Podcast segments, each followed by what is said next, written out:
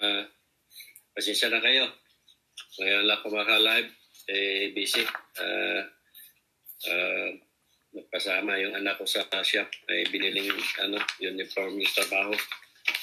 Uh, kaya uh, wala sa oras yung ano ko, pangako. Di bali, sikapin ko na maka ano, maka-live kahit uh, maraming ginawa. Pagod din ako gumawa ng bangka. Pero sikapin ko pa rin na maipati ko sa inyo ang mensahe ng Diyos. Um, yung tungkol doon sa November 1, 2019 na mensahe. Yung habang nakatayo ako na dumating si Jesus Christ na may dalang pandesal.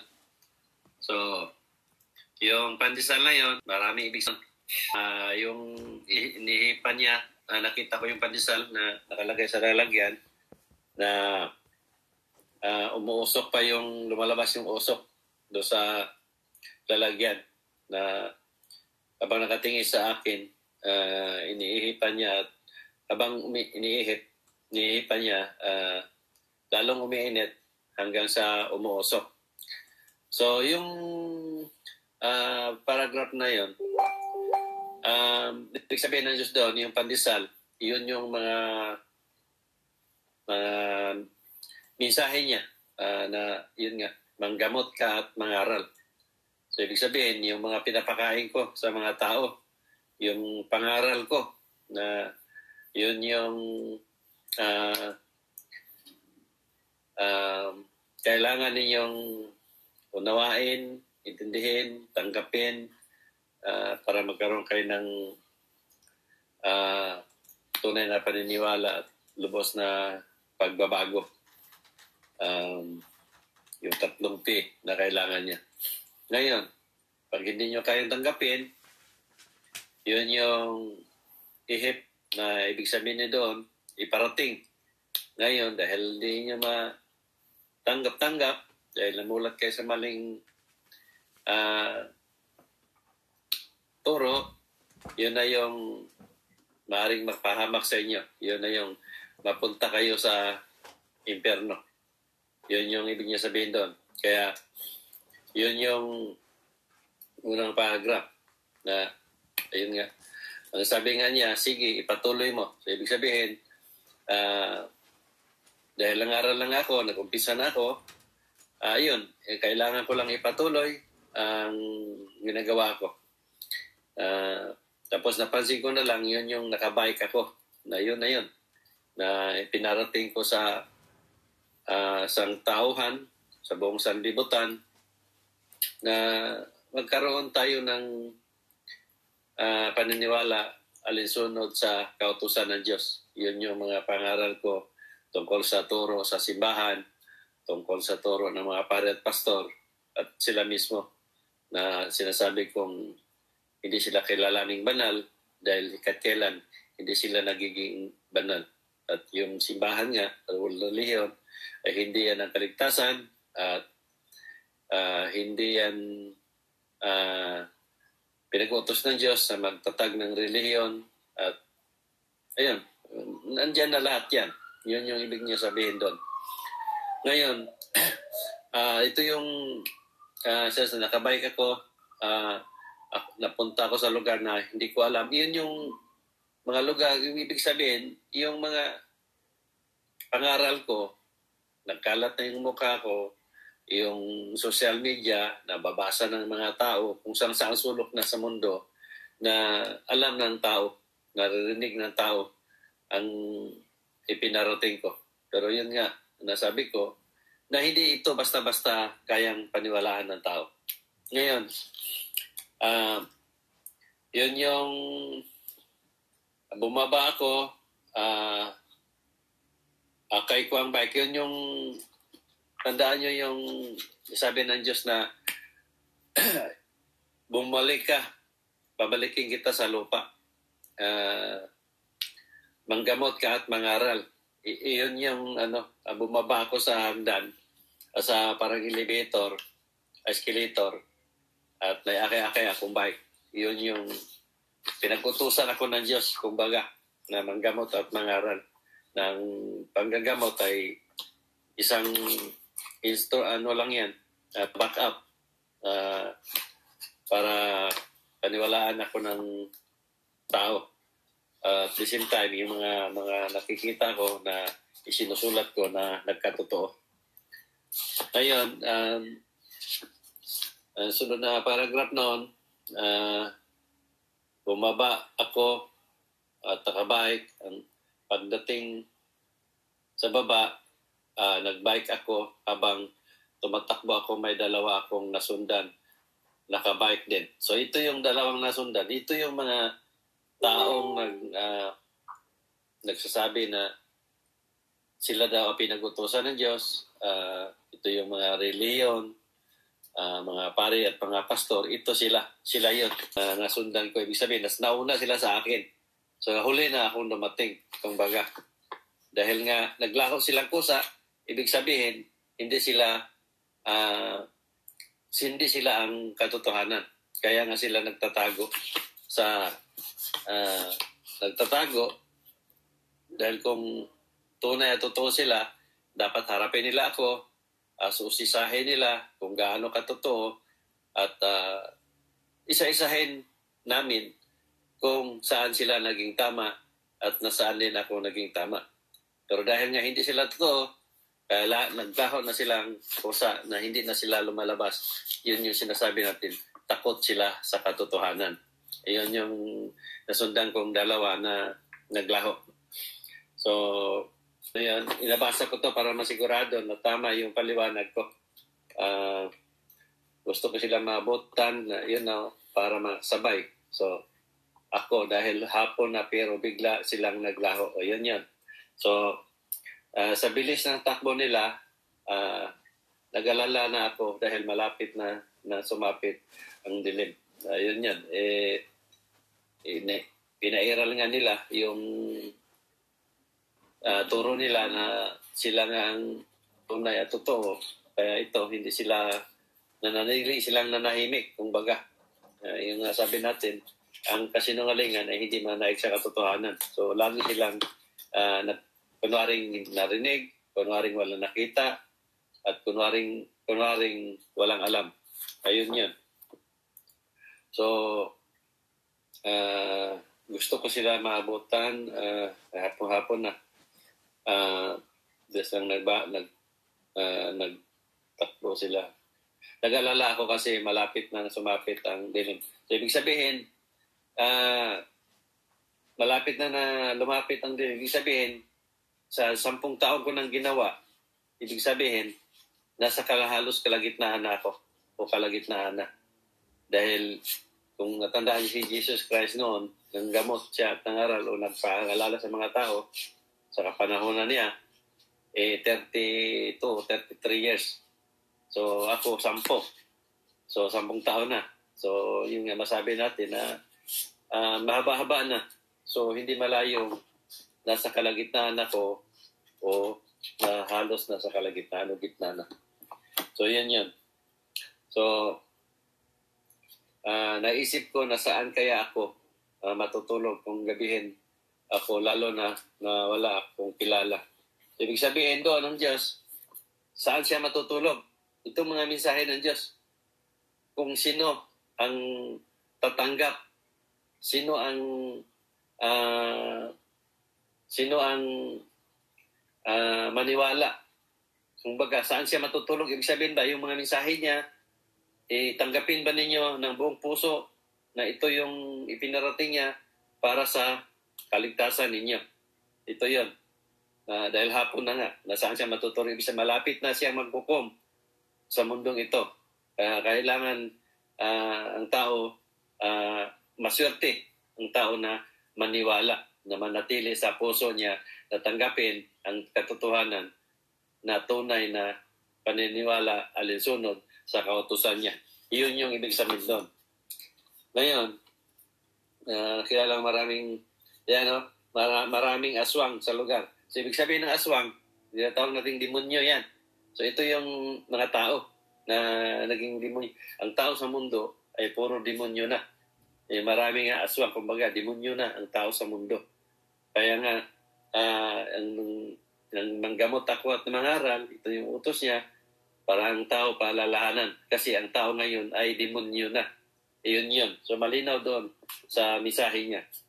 Okay. Uh, siya nakalabit ko yung ano, nakalabit ko yung mouse. Ayun. Uh, kalinaw-linaw nun. So habang natatanaw ko ang isa, uh, ko ang lugar, malayong malayo pa ako. So ibig sabihin, nasa ano pa nga ako, uh, hindi pa ako sa finishing line. Kumbaga, nasa uh, halos kalagitnaan pa lang. Uh, unahan na nakita ko ang barong-barong. So ito yung barong-barong. Uh, at uh, pumasok at pumasok ako uh, at may isang lalaking nagluluto. Naawa ako sa kanya dahil nag-iisa lang siya. So ito yung lalaki na yon uh, ito yung barong-barong, ito yung ibig sabihin din ng Diyos dito, yung bawat isa sa atin na uh, kalooban ng isang tao na uh, hindi kailangan ng magandang pandamit, magandang katayuan. Ang mahalaga doon, ang laman ng puso. Kung ang laman ba ng puso natin ay ma, andyan ba ang Diyos?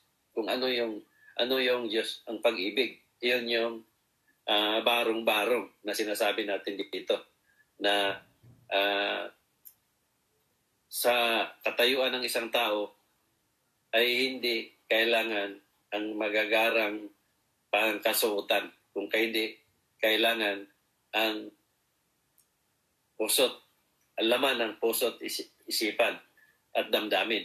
Ito yung kailangan ng Diyos. So, yun yung barong-barong na sinasabi ko na uh, sana yan. Uh, ay malayo pa ako, tanaw ko, um, palubog na ang araw, uh, uh, na lalo ako, lalo akong nag ano, nag-alala ako sa pangyayari ngayon na inabot ako ng 10 taon pero wala pang ilan-ilan pa lang ang naniniwala. So hindi niyo maalis sa sarili ko na naawa din ako sa inyo o nag-alala din ako sa mga tao. Dahil nga, yung gusto nga ng Diyos na maligtas ang tao. Pero dahil nga, ang tao na lubog na sa kasalanan, eh, madimonyo na nga, na laso na sa maling turo, kaya hindi na uh, naniniwala. So nandoon na alam ng Diyos yun, na naawa ako uh, sa Kanya at naawa rin ako sa tao na binaliwala ng tao ang tunay na mensahe na ipinarating ko na galing sa Diyos. Ayun yung ibig sabihin doon. So pumasok ako at may isang lalaki, isang lalaking nagluluto na iyon yun. Iyon yung ano, uh, nagluluto. Ibig sabihin, ito na yung kami na nanggamot at nangaral. Kasi ang malinaw sinasabi niya, ikaw ang nanggagamot, pero ako ang nagpagaling. Ito yon. So nangaral ako, yung mga pangaral niya na ipinasa sa akin at ipinasa ko sa inyo, ito yon na sinasabi dito na uh, nagluluto. So, um, uh, sa kanya dahil nag-iisa siya, o nag-iisa lang siya, o nag-iisa lang siyang Diyos, nag-iisa lang din ako na nangaral, na nag-aral, nangaral ng tunay na kaligtasan, na katotohanan. Kaya sabi ko sa kanya, wala ka bang kasama? O, malinaw yan ha, wala ka bang kasama? Sumagot siya, uh, nag-iisa lang ako. O malinaw doon na nag-iisa lang ang Diyos at wala nang ibang Diyos sa buhay ng tao. Malinaw doon. So hindi dapat na, hindi natin kailangan ng reliyon. Ang bawat reliyon nagsasabi na sila ang maligtas. Ilan ba ang Diyos natin? Para sabihin natin na magtatag tayo ng kanya-kanyang reliyon at kanya-kanyang uh, pag-angkin na kayo o sila ang maligtas. Naiisa lang naman ang Diyos natin. So ito yun. Uh, uh, uh, sana yan? Uh, sumagot siya. Isa lang ako. Habang pinagnasdan ko siya, busy siya, may ginagawa siya, ang sabi niya sa akin, sige, tumuloy ka na sa patutunguhan mo. Dahil lo, palubog na ang araw. So ito yun, ibig sabihin ng Diyos doon, uh, ipatuloy ko lang ang ginagawa ko. Dahil, yun nga sabi ko, uh, nasa kalagitnaan ako, kumbaga, o malapit na siyang magbukom sa mga buhay at saka sa patay. So, ang sabi ko, malayo pa ba ako? O, sumagot siya, uh, isang kilometro at kalahati ka pa. O, so, ibig sabihin, nangangalahati pa lang ako sa pangaral ko. So, kung kunan nyo ng base, si Jesus Christ noon, 32 years, years old o 33 years old, siya nang bago siya pinatay o pinako sa cross. Uh, ako, 10, year, 10 years na ako. Itong buwan na to, Oktobre. So, 10 years na. So, halos na mga ngalahati na. Tama ang sinasabi niya na uh, nangang, uh, isang kilometro kalahati na. Dahil ang Diyos pag nagbilang, laging tatlo yan. So, sa kalahati sa tatlo, isa't kalahati. So, ito yan. Uh, kaya bilisan mo bago dumilim ng gusto. O ito yon Bago na siya maghukom sa mga buhay at saka sa patay, kailangan mas marami ang maniwala at maligtas. So malinaw yun ha. So ngayon, bubaba ako sa kubo. Habang nasa baba ako, nakita ko mula sa katayuan ko ang isang lugar na malayo pa nga ako. Oh, malayo pa nga kasi ano, sa kalagitnaan pa. Uh, uh, napalingon uh, malayo pa nga ako. Ang sabi ng lalaki na siya nga si Jesus Christ, malapit malapit na yan. La, uh, malapit na yan. Napalingon ako sa kanan, may nakita akong daan. Nagtanong ako, ang daan na ito, saan ba ito uh, dadaan? Sumagot ang lalaki, kawawa, kawawa na parang pulubi. Ito yan. Uh, para siyang pulubi kung baga, yung sabi ko, nag-iba, ibang anyo siya. So, uh, pwede ka na, pwede ka naman dumaan dyan. So, ibig sabihin ng Diyos doon, yung buhay natin, itong mga gina, uh, kung paano tayo nabubuhay, na pwede tayong gumawa ng daan o mamili kung saan tayo gusto sa sa paraiso ng Diyos o sa impyerno. So ngayon, yung daan na yan, na pagpilian natin na dalawa, either mapapahamak tayo o mapunta tayo o makasama natin ang Diyos doon sa paraiso. So, sa pamagitan nito, ang gawan ang gawain natin based base doon sa gawain natin. Kung gawain ba natin, eh, kabutihan ba o mabuti o kasamaan ang gawain natin. So nasa iyo, nasa tao na, kung gumawa siya ng masama, alam ng tao na mapunta siya sa impyerno. Pag gumawa siya ng kabutihan, alam niya na mapunta siya sa paraiso. Dahil ang gusto ng Diyos, kabutihan. Kaya nga sinasabi natin, ang Diyos ang pag-ibig. Ngayon, dahil kasamaan ng ginawa ng tao, so yun, uh, Papasama siya o mapapahamak. Pero bago pa siya maghukom, ito yung ginawa ng Diyos. Nagpaalala mo na siya. Pinagbigyan niya ang tao na hindi matuluyan na mapunta sa impyerno. Kaya siya nagpaalala na magkaroon ng tao ng tatlong P. Pagbabago, pagsisisi, at lubos na paniniwala. Kaya nga, pag hindi nyo kayang tanggapin ang mga pinangaral ko, ito yung pandisal na pinangaral, kung ano man yung mga pangaral na ginawa ko, uh, yun yung mapunta kayo sa impyerno. So, malinaw yan. Uh, napalingon ako sa kanan na may nakita akong daan. Uh, at nagtanong ako, daan, uh, daan, sumagot ang lalaki. Kawawa, uh, kawawa naman parang pulubi. Uh, na naman, uh, sandali lang ha, dumaan yan. Nagtanong ako, anong lugar na, anong lugar na city? Ibig sabihin, anong lugar yung uh, na city ang unang ma- madatnan ko kung dyan ako dadaan. So, ibig sabihin, city. Ano yon Kung doon ako dadaan. Ibig sabihin, nandoon yung mga ilaw. Ibig sabihin, apoy. Yun yung impyerno na city na sinasabi na nandoon yung liwanag. Ano bang, pag nakita ka ng mga raming liwanag, ano ba yon Diba, sabihin natin, uy, syudad yan, no? Kasi maraming liwanag. So ito yon sa impyerno. Ang ano, ang pag-ipatuloy mo yung gawain ninyo na alam ninyong hindi yan gusto ng Diyos o alam ninyong masama, so yun yung mapuntahan ninyo ang uh, impyerno. So yan. Uh, ang unang uh, kung daan uh, nandyan ako dadaan. O kung doon ako dadaan. Kung ibig sabihin, kung gagawa ba ako ng masama. Kung gagawa ako ng masama, so doon ako mapunta. Yun yung doon ko ma, doon ako matuloy. Tuloy-tuloy ako doon na mapunta sa impyerno o mapapahama. So ngayon, sumagot ang lalaki. Uh, loan. Uh, loon. Ibig sabihin, loan. Alam niyo ang loan? City. Ang uh, ano dumaan, sumagot ang lalaki, ang lalaki, loon. Ibig sabihin doon, init. Ang loon, kung sa Bisaya pa, yung dahon ng saging, ilagay mo sa ibabaw ng kanin, iluon ni mo. Iluon ba ninyo para uminit? So ito yon na maging ang tao maging iluon, ibig sabihin ilagay sa mainit. Iyon yung loon sa Bisaya. Ang Bisaya, ang Cebuano, ito nakaintindi nito. Ang sa ibig sabihin ng loon. So yon ilagay kayo ng Diyos sa mainit na lugar.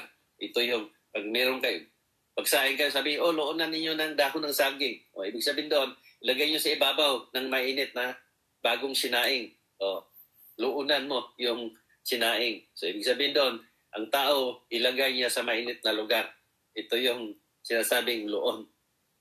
Ngayon, uh, tingnan mo kung makadaan ka. O, so ngayon, lumakad ako, nakita ko sa unahan na may uh, haba nito. Ito yung ganito ako kahirap magsulat. So, yun. Uh, na may dalawang pintuan. Kaya pumasok ako uh, dahil bukas naman ito. O ito yon Bukas ang pintuan natin na gumawa ng kabutihan, bu- gumawa ng uh, kasamaan. So bukas yan ang pintuan. Ibig sabihin, malaya tayo na gumawa Anong gusto natin? Kabutihan ba o kasamaan? So ito yon. So malaya tayong pumasok kung saan natin gusto. Ayun yon. Uh, uh, pagpasok ko, may pintuan. Dalawang pintuan to. So ang pinasok ko. So ano yon? So pintuan sa impyerno o pintuan sa paraiso. So ngayon, uh, uh, may isang lalaking natanda na rin nagtanong ako, pwede, pwede, uh, pwede po bang makadaan dito. Sumagot ang sumagot ang lalaki na matanda, hindi ka para dito. So ito 'yon. So natandaan niyo yung noon na bago ako nagupisa na bumaba ako sa hagdan, tapos bumaba ako ng elevator, tapos pagdating sa elevator, humakbang ako uh, dalawang daanan ng sanga, kaliwa at kanan. Ang kaliwa, yun yung magandang daan na simentado. Tapos ang kanan, yun yung mabato na parang release ng tren na gusto ko dumaan sa uh, kalsada na simentado. Pero hinarang ako ng lalaki. Ang sabi ng lalaki, hindi ka para dyan o hindi ka para dito. So tinuro ako sa daan na natawag nating rough road. Doon na yun umpisa na umakit ako doon sa malabundukin na mga garden na lugar, doon ko nasa lubong si Jesus Christ. So ito yon. So siya pa rin yun ang magsasabi na hindi ka para doon. Ito yung sinasabi ko sa inyo. Nagbiba-iba ang senaryo, pare siya, siya pa rin yun. So yun yun, kasi siya lang ang maghusga o siya yung maghuhukom sa bawat isa sa atin.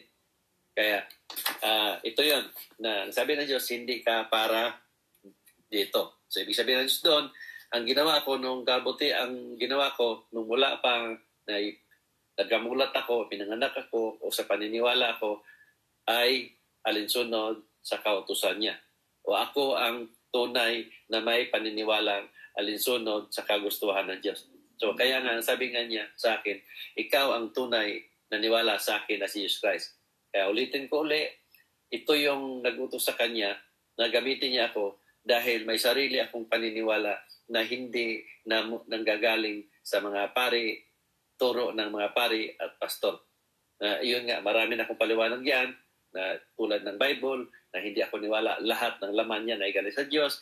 Ano, tulad ng pare at pastor, naniwala ako na hindi sila banal at ang mga turo nila ay gawa-gawa lang nila. So isa yan sa mga hindi ko pinaniwalaan mula nang malit pa ako. Kaya nga sinasabi nga ng Diyos, kasama din yung uh, ang kaligtasan natin ay wala sa uh, Bible o wala sa simbahan o wala sa turo ng mga pare at pastor.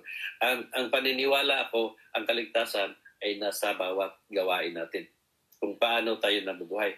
Kaya nga sabi nga ng Diyos, ikaw ang tunay na niwala sa akin na Jesus Christ. Kasama na rin yung ang Diyos ay hindi dapat pagkakitaan.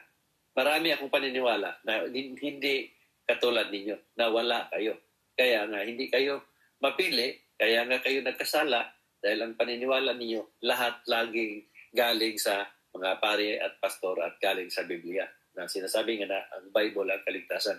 Pero hindi yan ang kaligtasan. Makikita natin na hindi dyan ang kaligtasan. So ito yon uh, hindi ka para dito. So nagtanong ako sa lalaki na matanda, pwede bang makita makita ang loob? So yun, uh, sumilip ako, uh, sumagot ang lalaki, oo naman, sabay binuksan niya ang pintuan. So ito, sumilip ako. So kitang-kita ko na ang na nagliyab. O ito na yun, imperno. Uh, sabi nga niya, hindi ka para dito. O yun, uh, nagliyab na ang malakas ng apoy. So ito yan. So at nakita ko na na may tao sa loob. Uh, so ibig sabihin, sila yung nasa impyerno, na nasa loob. Uh, so uh, isip ko, baka nagluluto sabay ng sinara ng matandang lalaki ang pintuan. So natandaan niyo yung sin- halika, pumasok ka sa eh, pumasok tayo, pumasok ka pa papuntahin kita sa impyerno para makita mo anong itsura ng impyerno para may may kwento ka sa mga tao. Mayroon akong paliwanag nan at marami akong paliwanag at live at sinulat. Ngayon, yun yung umasap sa arko.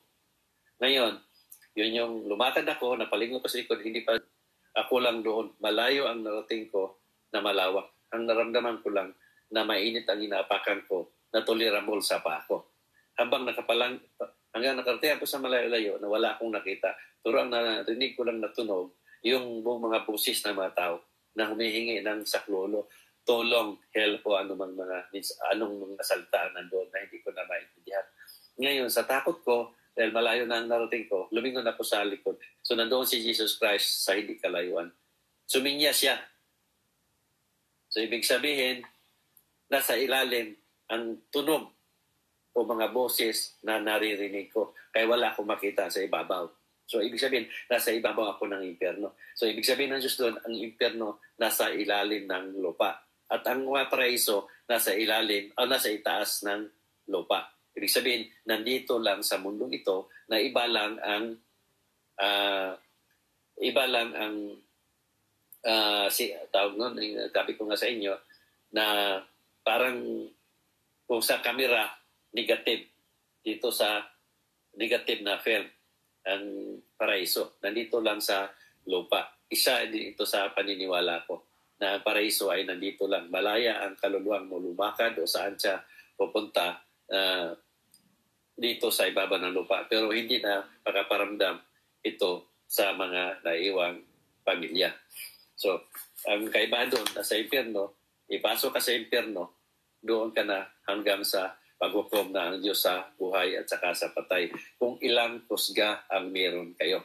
Ngayon, kung dalang hukom ka, dalang husga, So maghintay ka, kung matapos yung isa, maghintay ka pa doon. Nandun ka pa rin sa apoy. So katulad din ng uh, batas natin sa lupa. Kung ilang uh, life sentence ka, kung matindi ang kasalanan mo, so yun yung life 2, life sentence, 3, life sentence. So ito yun din ang uh, ang uh, paghuhukom ng Diyos sa tao makasalanan. So bakit ko nasabi ito? Dahil pag may ginagamot ako, meron ako makikita isang apoy, dalawang apoy, o tatlong apoy. Ito yung sinasabi ng Diyos na sa impyerno na ang taong yan. So ibig sabihin, unang apoy, isang husga lang yan. Dalawang apoy, dalawang husga lang yan. Kaya ito yung mga tao na yan na hindi ko na tinatawagan pag nanggamot ako or tumatawag man ako pero uh, hindi ko sinasabi kung anong nakita ko sa kanila. So ito yon. So ngayon, yun yung uh, nung pinabayan ako ni Jesus Christ noon, na halika. Ngayon, lumapit ako sa kanya, sabi niya, sumunod ka sa akin. Yun sumunod ako sa kanya. Pumunta kami doon sa pintuan. Sabi nga ng Diyos na ito yung hinawakan niyang pintuan. Sabi niya, ito yung pintuan sa impyerno. Dito ko ipinapasok ang makasalanang kaluluwa. Kailangan ko sila linisin sa pamagitan ng pagsunog bago ako magtubog ng malinis na buto para mabuhayin ko sila muli. Iyon yung sinabi niya. So ngayon, ibig sabihin ng Diyos doon, linisin ka sa pamagitan ng pagsunog para mapag doon mo, pagsilbihan mo, pagsilbihan ng tao, pagsilbihan ng kaluluwa na yumao, ang nagawa niyang kasalanan. Ngayon, pag naghukom na siya, kung isang husga, doon ka na niya palabasin at bubuhayin ka muli. Ito yung reincarnation naman. Yun yung kaibahan doon sa nasa paraiso ka, anytime pwede kang mag-reincarnation sa bagong panganak. Bakit ko sabi to? Kasi pinapakita ng Jesus lahat to. Yung bata na may pinanganak, ang sabi nung nandoon ako mismo, nandoon yung bata. Ang sabi ng Diyos sa kanya, Jesus Christ, sige pumasok ka na dyan. Ang sagot nung, nung uh, espiritu na o kaluluwa na nasa tabi ko, ang sabi niya, ayaw ko kasi ayaw ng nanay niya ang pango. So ibig sabihin nandoon, ng Diyos doon sa minsay, anytime ka pwede pumasok sa bagong ipinanganak. Yun yung buto na hinuhubog niya. Ito yung eh, bagong ito yung babae na magbuntis na sa pamagitan ng isang lalaki at isang babae na magbuntis. Ito yung inuhubog ng Diyos na ang buto para mayroong papasok naman na kaluluwa kung gusto niya. Pero kung ayaw niya, hindi ka niya pipilitin kung ayaw niya. Kung manatili ka naging espiritu, malaya ka. Pero pag once pumasok ka na doon, makakalimutan mo na kung ano yung nakalipas. Nandoon din yung sinasabi ng Diyos doon na hindi ka hindi mo na maalala kung ano yung naging espiritu ka. Basta once pumasok ka na doon sa katawan ng uh, bata na bagong panganak. So ngayon, yun yung pintuan na yun. Uh, uh, sabi ng matanda, bumalik, bumalik ka na sa dati mong pinanggalingan. Natandaan niyo yung sinabi ko noon, nung sinabi ng Diyos sa akin noon, na numunta ako doon sa, uh, pinaturo ako ng Diyos sa arko, nang sabi niya, sige tumuloy ka dyan, tumuloy ako. Ngayon may babae doon na ipapatalon ako sa uh, clip o bangin. Nang sabi ng babae, sige tumalong ka na. Sabi ko, hindi pa ako ready. So yung sinabi ng babae, sige, bumalik ka na. Sa dati mong pinanggalingan. So ito yon Ganon din yun ang sinabi dito. Na bumalik ka sa dati mong pinanggalingan. So ibig sabihin doon ng Diyos, uh, mayroong plano ang Diyos sa akin dahil hindi pa ako, uh, uh, hindi pa ang tamang panahon para patuluyan na ako mapunta sa paraiso. Wala niya ako na mang pabalikin dito sa lupa para manggamot at mangaral dahil walang ibang tao na naging katulad ko na magagamit niya ang Espiritu. Ito yun. Ang Espiritu ko ang nagagamit ng Diyos na makakita ako. Yun yung power of mind na sinasabi niya na bibigyan kita ng power of mind. Ito yung Diyos. Ang power of mind niya, hindi siya makikita. So dahil nga malinis ang kalooban ko at ang paniniwala ko ay alinsunod sa gusto ng Diyos, yun yung binigyan ko of mind para makakabasa ako sa misahe niya, para maiparating ko sa mga tao. Kasi kung wala ako nito, paano ko maiparating ang mensahe ng Diyos na ganito naman siya magbigay ng mensahe? Paano ko maipaliwanag sa inyo? Kaya nga, nababasa ko kahit hindi naman yan lindol ang pinakita, kahit hindi naman yan baha ang pinakita, hindi naman yan ulan ang pinakita, nababasa ko. Bakit ko nabasa? Kasi ang sinusulat ko, ipinaliwanag ko na sa inyo at nagkatotoo. Hindi naman yan actual na yun ang pinakita. Kailangan ko babasahin. Kaya nandun sinasabi ng Diyos na ang power of mind mo is powerful yan. Mas lalong powerful yan pag naging espiritu ka. Dahil makikita ka ng parating. Ito yon Nakakabasa ako ng mensahe. Kaya yung nasasabi, ng, nasasabi na nakakita sila, kung binigyan sila ng Diyos ng power of mind, makakit, makabasa sila ng mensahe ng Diyos. Pero kung hindi, hindi sila nakakabasa. Kasi ang Diyos makipag-usap, hindi naman niya ipapakita na yun yun. Nakita katulad ng pinakita kanilang umaga, tung, tungkol sa lindol. Yung sinasabi, buksan niya ang mga gate Oh, ngayon, ah, mayroong puno doon na nakatayo. Ngayon, may inuuga-uga siya. Sabi niya, tingnan mo to. Oh, inuuga-uga niya. So, ibig sabihin ng Diyos doon, lindol yun. Habang inuga-uga niya, ang sabi niya, sige, tingnan mo. Su- subukan mo, yung humawak ko, ginaganon-ganon ko. Ngayon, ah, ibig sabihin, uuga. Kasi inuuga niya, ikot-ikot niya. So yung sabi niya, di- hindi yan, marami nagsasabi dati na yan. So ang lindol, ang ma- ano natin, lindol, ano, u- isang ano lang ganon, kabilaan. Pero itong ginawa niya, paikot-ikot, uga, paikot-ikot. Ibig sabihin yun, para hindi na sabihin ng tao na ba, dati na yan, bago na naman. Katulad nung sinasabi dati sa akin ng mutya, ah, dati na yan. So ngayon, ang sabi ko, sige, kasi gusto rin ng Diyos, gusto nila ng bago. Kaya yung nangyari sa Bohol. Na ang ang lindol na yun, parang kumukulong tubig. Kaya ang sabi nga ng Timbok, bago. Kasi gusto ng tao bago. So ito na yung ngayon, bago. So habang habang habang minuga-uga yan, mabubuwal ang mga puno kasi puno yung hinahawakan niya. So ngayon, ito yung sanabi ko sa inyo, sa inyo na, na maisingit ko dito sa pagpaliwanag dito. Yun yung sinusundan kong plaka. Ang plaka, ibig sabihin ng Diyos doon, yun yung ah, kasabihan ng tao. Dati na yan. Ibig sabihin, naka-record na ba? Nandin, narinig na natin. Kung tugtog pa, paulit-ulit na yan. Narinig natin na dati na yan, lindol na yan, baha na yan, ulan na yan, tornado na yan, o ano man yan. Ito yon. So ngayon, para gusto ng Diyos na patunayan sa tao na hindi na dati, ang mangyayaring mga lindol ngayon, iba na. Dahil uugain na ang mundo, uugain na ang lupa, aayagin na ang lupa, hanggang sa ma- mag-landslide na, hanggang sa mabubuwal na ang mga puno at madudurog na ang mga building at mga bahay. Ito yon. Ngayon, yung nasundan ko, sundan ko nang punta sa baba, yung bumaba ako, napunta ko doon sa parang kuweba na ah, bangin, kumbaga, nakita ko doon na tatlong disc, grinder disc, na disc, ah, alam niyo yung disc, yung grinder disc, bilog siya na disc na para sa bato.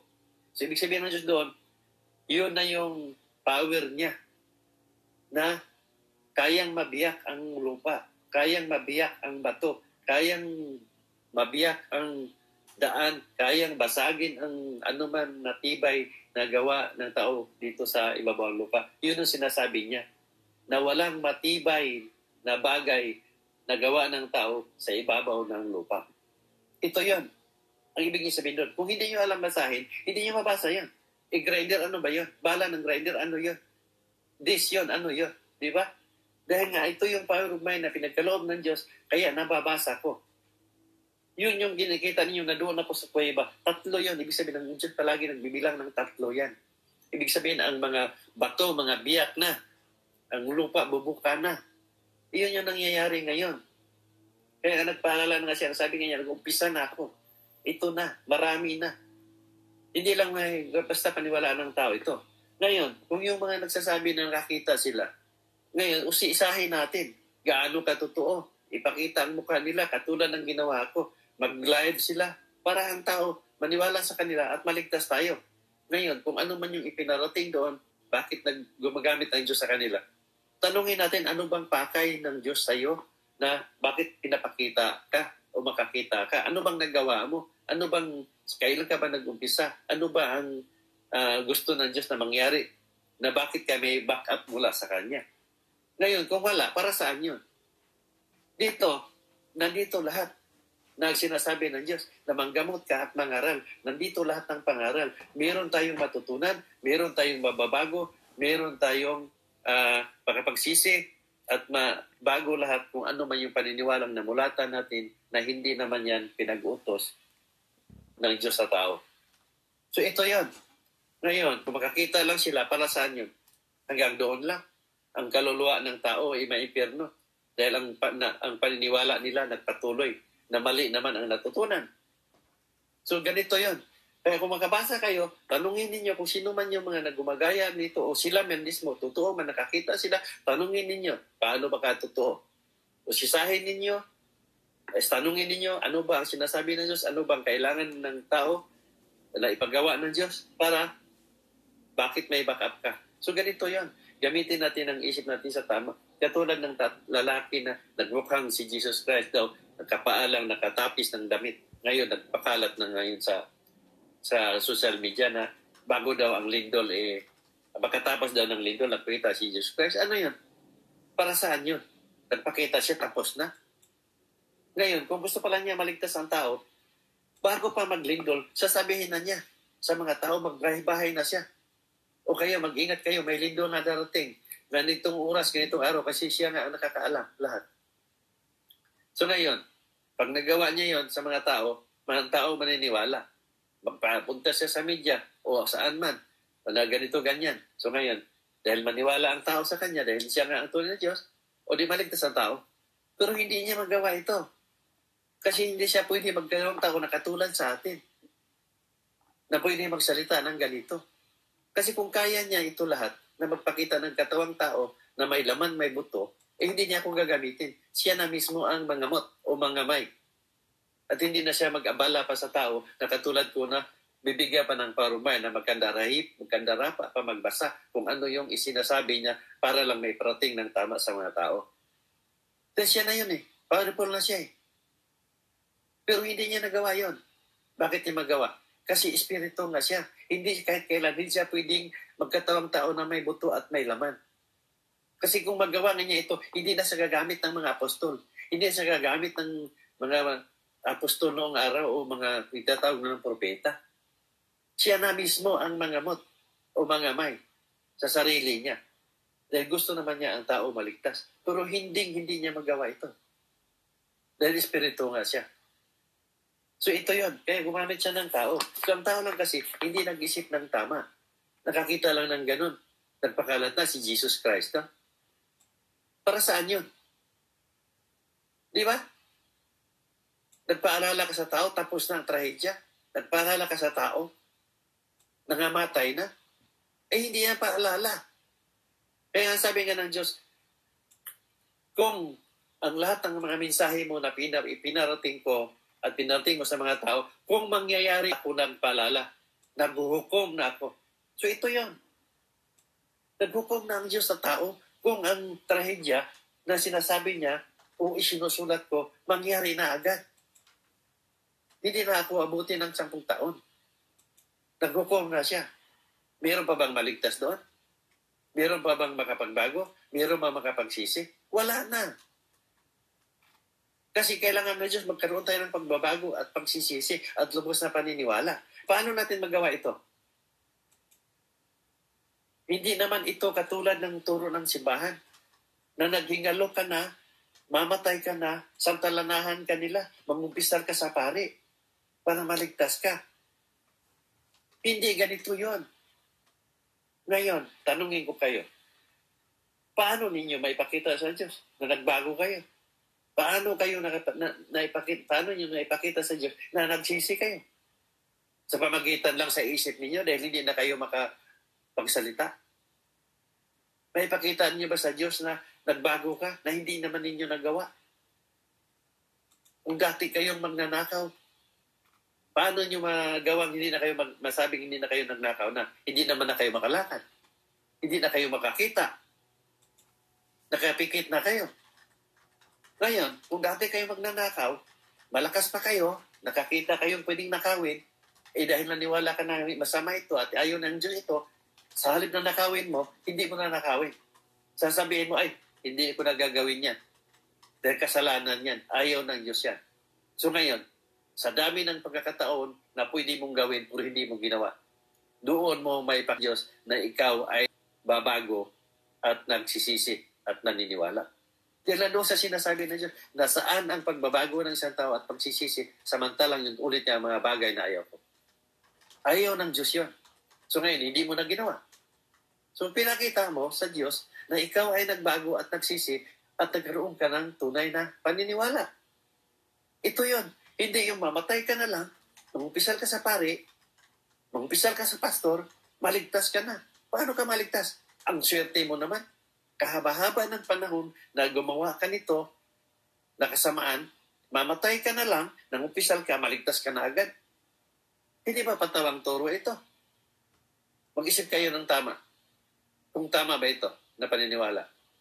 Ngayon, pagkatapos na matay kayo, walang katapusang pamisa. Tingnan ninyo, sa tu- tuwing araw ng patay.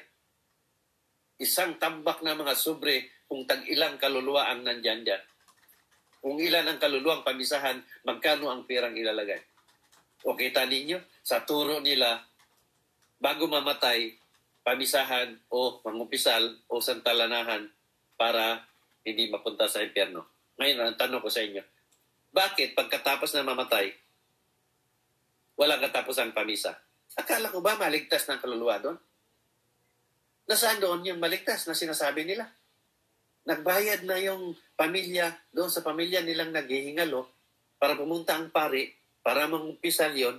Ngayon, nang namatay na, nandiyan pa rin ang pamisang walang katapusan para maligtas, para iligtas. So, matotal, walang ginawa yon. Kasi dapat, sasabihin na nila, ay wag na, nailigtas na siya noong bago namatay. Pero hindi. Sinasabi pa nila, magpamisa kayo para maligtas. Ibig sabihin, walang kaligtasan sa ginawa nila. Ngayon, dahil nagpatuloy ang pamisa, bawat panahon na matay siya hanggang sa araw ng patay, buwan, taon-taon na, ayun, araw ng patay, nagpatuloy ang pamisa. So, sa makatuwid, so matotal, walang kaligtasan. Dahil walang katapusan. So makikita natin na pira-pira ang pakay nila. Makikita natin na negosyo ang reliyon. Makikita natin na ang mga pari ay mangluloko. Makikita natin ang mga pari at pastor ay manlilin lang. Dahil sila ang nagtuturo ng kasinungalingan. Sila ang manlilin lang.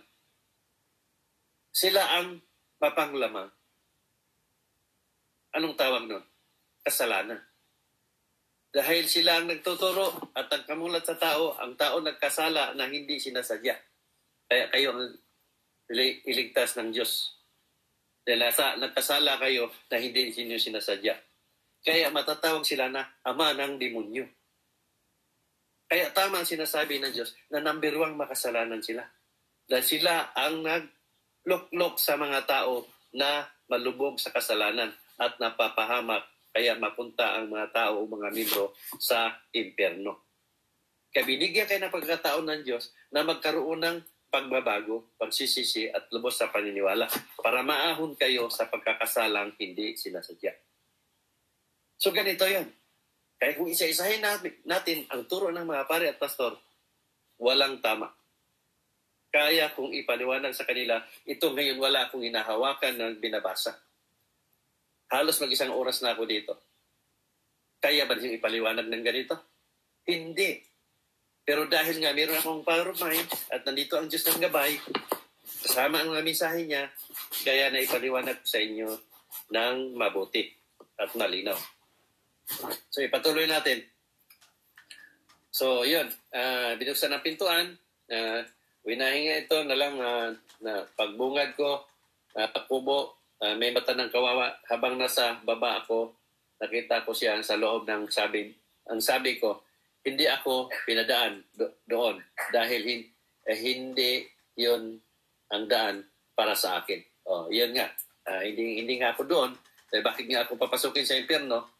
na na meron akong tamang paniniwala at gumawa naman ako ng kabutihan sa kapwa-tao o sa mga lahat ng bagay na nilikha ng Diyos dito sa paligid.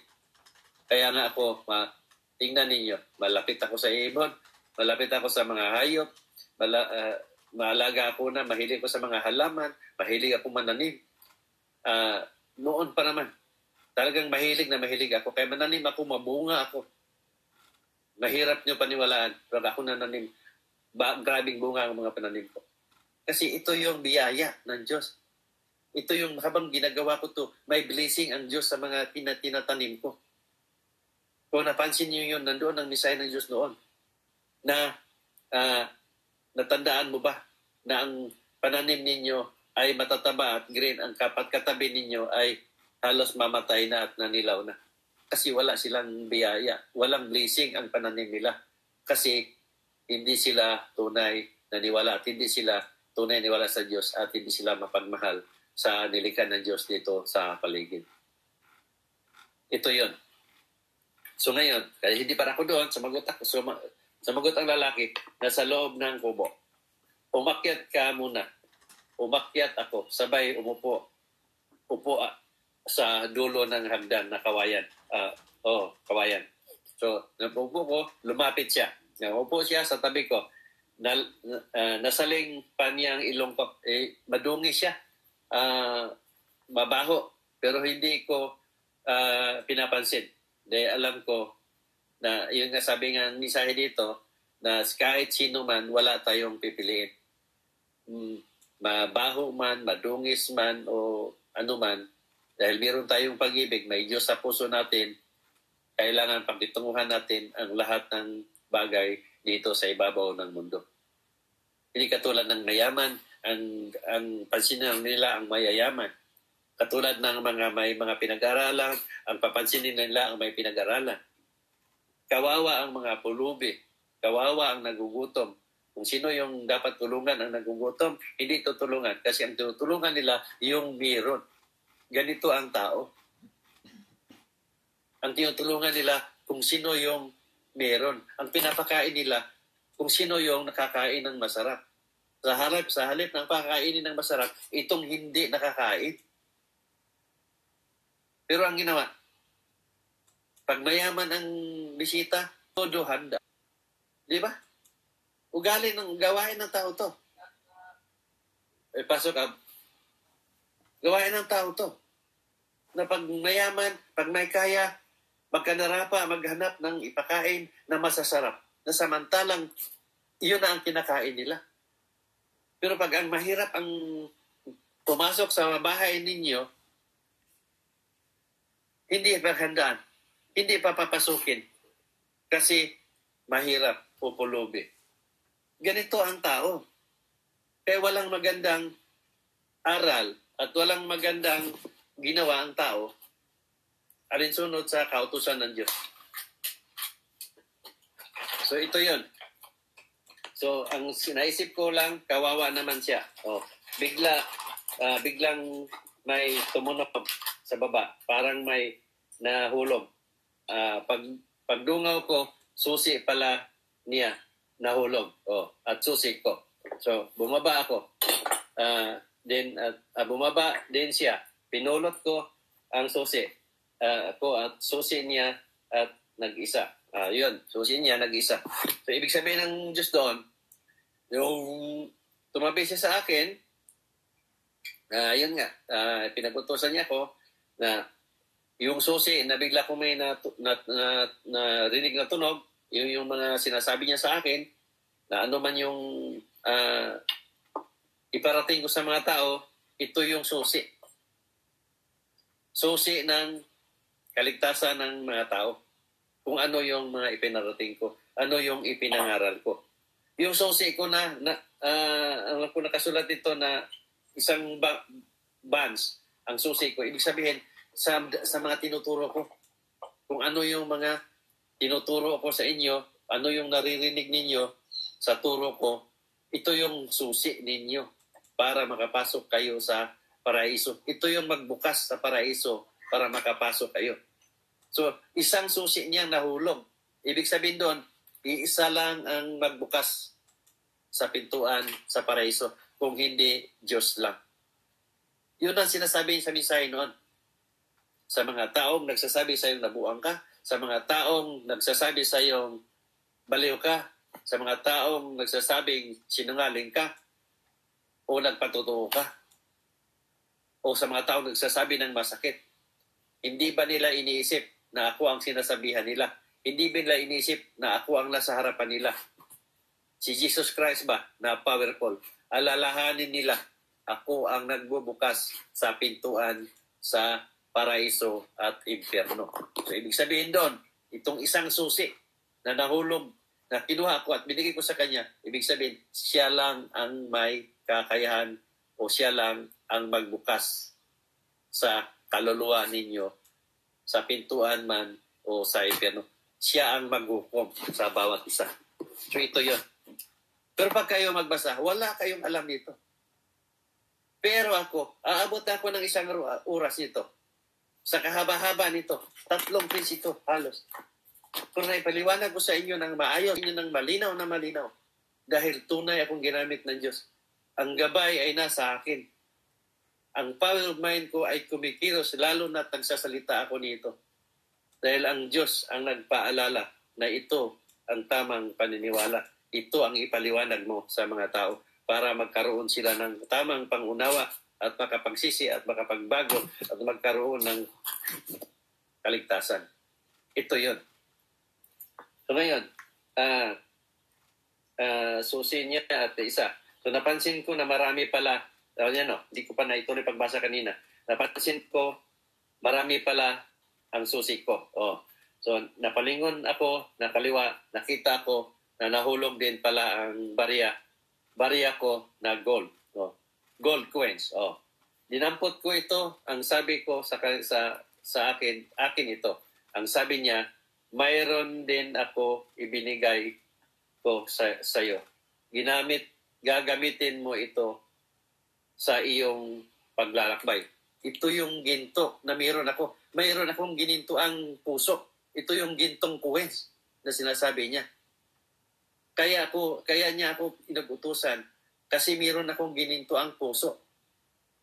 Nakatuloy din sa kanya na mayroon din siya gininto ang puso na isinasalin niya dahil ito nga sinasabi natin na ang Diyos ang pag-ibig. Kaya niya ako napusuan, kaya niya ako napili dahil meron akong gininto ang puso na sinasabi nga niya noon, ikaw ang tunay na tumulong. Dahil pag tumulong ka, wala kang hinihintay na kapalit. Hindi ka nag-iisip na sa sunod na mga panahon, ikaw naman ang tutulungan. Hindi mo iniisip na mayroon kang uh, may, na pupurihin ka. Yun ang tamang pagtulong. Ito yung gininto ang puso na meron ako, na wala kayo. Kasi pag kayo, pag tumulong kayo, lagi ninyong iniisip matanggap o kaya kayo tutulungan o kaya pupurihin kayo. Ito yon ang kalooban ninyo. So hindi kayo magkaroon ng ginito ang puso. Dahil ang pagtulong ninyo ay laging may kapalit. So hindi tulong ang tawag niyan sa inyo. Dahil ang pagtulong, tunay na pagtulong, yun yung nakalimutan mo na. Ito yung sinabi niya sa akin. Pag ikaw pag tumulong, nakalimutan mo na at hindi ka naghihintay ng kapalit. Yun ang tunay na pagtulong. Ito yun. Pero kayo, pag tumulong kayo, hindi nyo na makalimutan. So hindi yan tulong. Kung tulong ang tawag sa inyo, is para sa Diyos, hindi yan tulong. Dahil ang tulong na nakikita ng Diyos, ang tulong o ginawa natin sa kapwa na wala na tayong naalala kung ano ang nagawa natin sa kapwa natin. So yun yun. Malinaw doon ang wintong points. So ngayon, uh, uh, inabot ko sa peras ko sa kanya, sabi niya, ibig sabihin niya, na nagulat ako si Jesus Christ pala. Oh. So ang kausap ko, oh, kita ninyo, si Jesus Christ pala kausap ko. So nauna ako magpaliwanag bago ko mabasa. Kasi hindi ko na ano, nilinaw ko lang dito, binasa ko para may, may ano ko lahat. Hindi ako magtalon-talon kung ano man yung sabihin ng Diyos dito sa mensahe na to. So ikaw naman, uh, kilalang kilala mo naman ako. O kita mo? Nasabi ng Diyos, kilalang kilala mo ako. Ito rin yung sinasabi ng Diyos sa akin noon na nag-iiba siya ng anyo nung nakaupo siya sa upuan. Na ang sabi ko sa kanya, kilala kita. Nag-isip ako kung saan ko siya nakilala. Sabi ko, pamilyar kita, familiar, familiar kita. Sabi ko. Sabi niya sa akin, oo. Kilalang kilala mo ako. Sa panahon na may problema ka, nandyan ako. Sa panahon ng kagipitan, nandyan ako. Sa, la, sa panahong uh, pangailangan mo, nandyan ako. So sino yan? Ang Diyos. Kaya sinasabi nga natin, walang ibang tagapagligtas kung hindi Diyos lamang. Pag tunay tayong naniwala, ang Diyos ay kasama natin sa lahat ng panahon. Paano natin masama ang Diyos sa lahat ng panahon? Sa gawain natin. Kung paano tayo nabubuhay. Kung ano ang ginawa natin habang nabubuhay tayo. Ito yon. Sinasabi ninyong naniwala kayo ng Diyos. Sinasabi ninyong mahal ninyo ang Diyos. Sinasabi ninyo na maka-Diyos kayo. Ngayon, tatanungin ko kayo. Paano ninyo masabi na kayo ay maka-Diyos? samantalang ang Diyos mismo ninyo ay pinag ninyo. Ang pagmamahal ay hindi yan hinihingi. kahit kailan, hindi mo pwede yan. Kusang tutubo yan sa puso ng isang tao.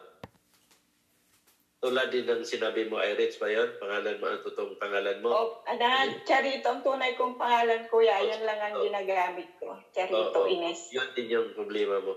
Yun din ang sabi ko sa inyo noon. Nahayaan mo ang panahon na lumakad na matutunan ka mahalin ng anak mo.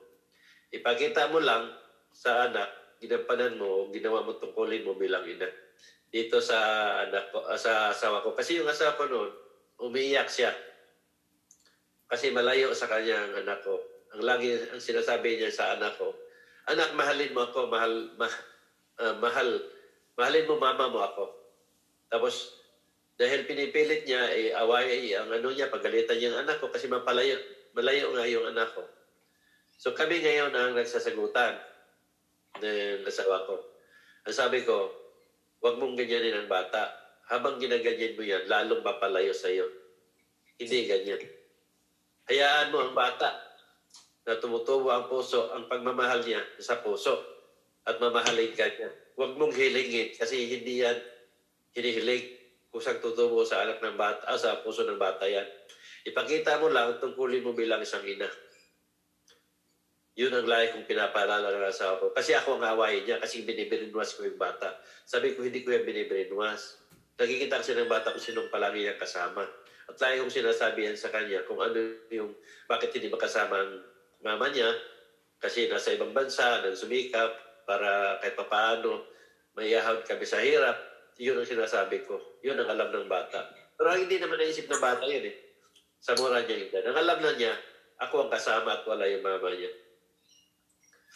So yun, uh, kami ang tatalo dahil lang dyan sa pinipilit niyang mahalin siya. Pero sa lagi kong ang ah, pangaral na hindi dapat hilingin at hindi kursahin kasi lalo pa pala yung bata, sinabihan pa siya ni MJ na kung, ka, kung, kung ilang taon kang nawala, kung six years kang nawala, six years ka rin maghintay ng pagmamahal ko. Ayan, sinabi ni MJ mo, eh, dalaga na si MJ ngayon, oh, nandito sa tabi ko. Sinabi niya kay Susan. Pero dumating ang punto, mga ah, apat na taon siguro, o tatlong taon, si MJ rin nagsabi, ang sabi niya, Mama, napatawad na kita. Minahal lang kita. Doon si Susan umiyak. Kaya doon, mula noon, masayang masaya na si Susan, masaya din ako nakikita ako at uh, yun, eh, back to normal lang ang pagsasama nila. Nagbibiroan na sila sa iyo melody na ah, yun nga ang hiling mo sa yun nga ang siniano mo sa akin na alam ko, uhaw ka sa pagmamahal ng anak kasi anak mo yun.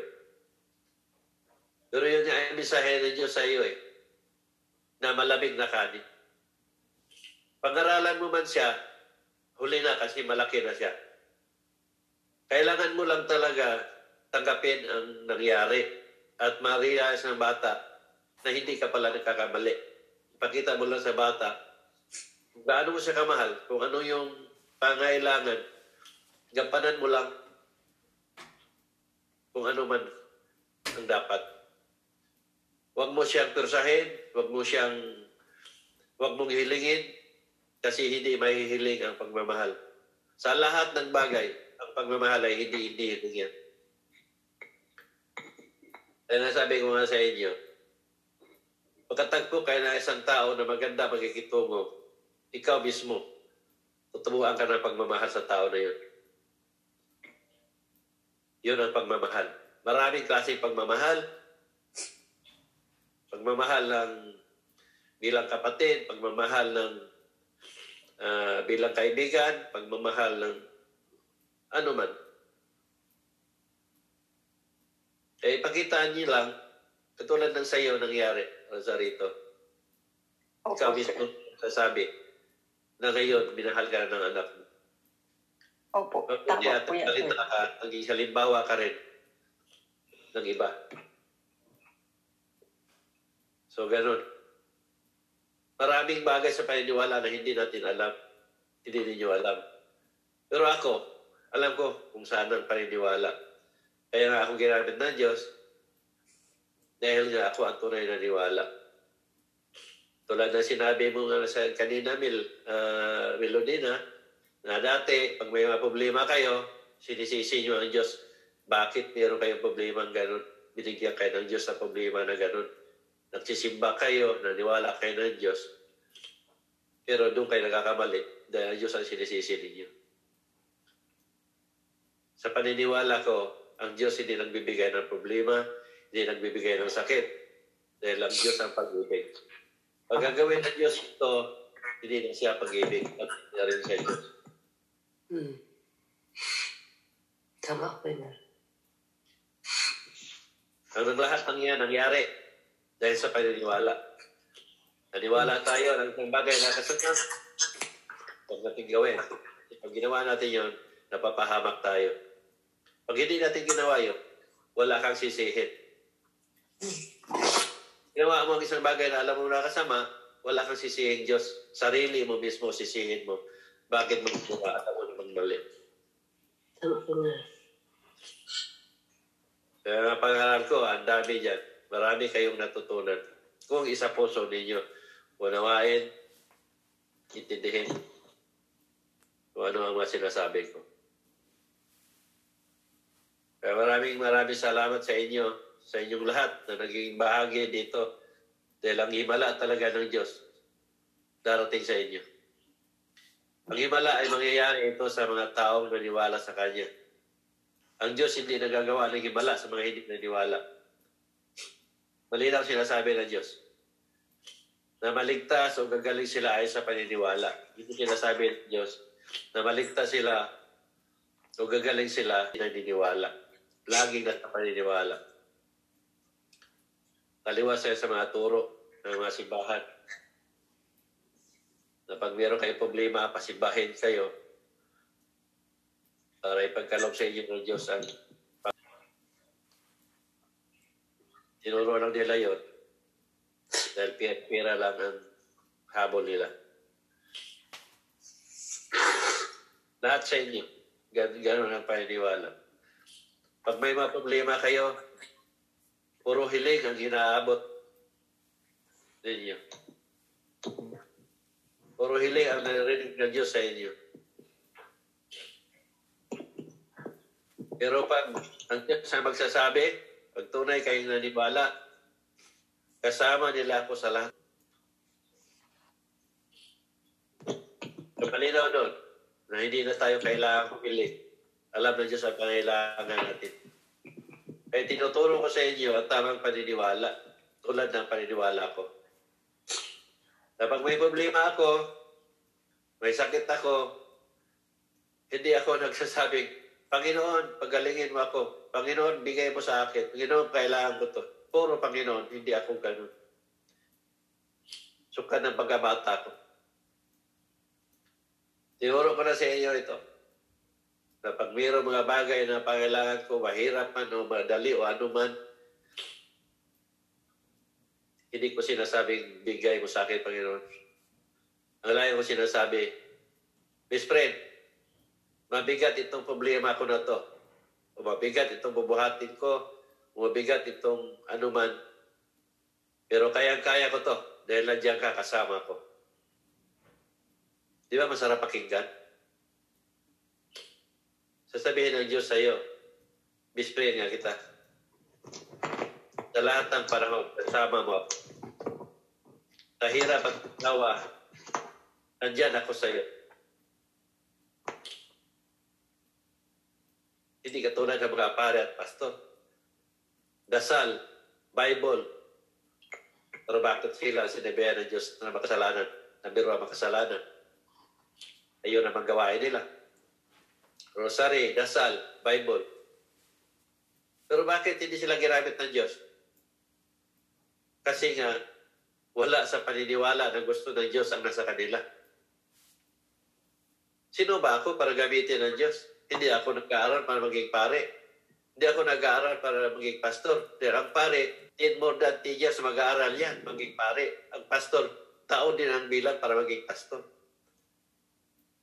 Pero bakit sila tinatawag na ng kasalanan? Kasi nga, sila ang nag-mislead sa mga tao. Iniligaw nila ang tao. Sa maling paniniwala. Dahil nga, pira-pira ang pinag-usapan sa bawat relihiyon. Dito, walang relihiyon dito. Itinuturo ko ang tamang paniniwala. Alinsunod sa paniniwala ko na yun din ang sinabi ng Diyos na ikaw ang tunay na niwala sa akin na si Jesus Christ. Kaya one, kita sa napili ko, manggamot ka at mangaral. Bibigyan kita ng power of mind. Ang power of mind mo is powerful yan. Eh, makakita ka kung ano, mer- anong meron ng tao at makita ka ng parating. At makita ka ng kasalanan ng patay kahit matagal ang namatay. Ang boses mong makapagaling. Itong lahat. Di lahat ko sa social media by mouth man o by Facebook o sa ibang social media. Bago pa nangyari, isinulat ko. Nagkatotoo lahat. Kaya walang isang pastor at pare na makalapit sa akin. Dahil alam nila, ako ay totoo. At nasa Facebook ko yan, na sinasabi ko, kung naargabyado kayo, magdemanda kayo sa korte, harapin ko kayo nang walang alinlangan. Kung kailangan magpermahan tayo, pag hindi ko kayang patunayan na ginamit ako ng Diyos, doon tayo sa Lonita. Pag hindi kaya magpatunay, bibitayin. Ganon din sa inyo. Isa-isahin natin. Isang pastor na hindi makasagot, bitay. Isang pare hindi makapatunay, bitay. Ganon din sa akin. Para mapatunayan natin ang mga sinasabi natin kung totoo ba, nagaling ba nga sa Diyos. Pero walang gumawa. Kasi alam nila na ako ay totoo. Anong ginawa nila ngayon? Binabaliktad nila ang pangyayari.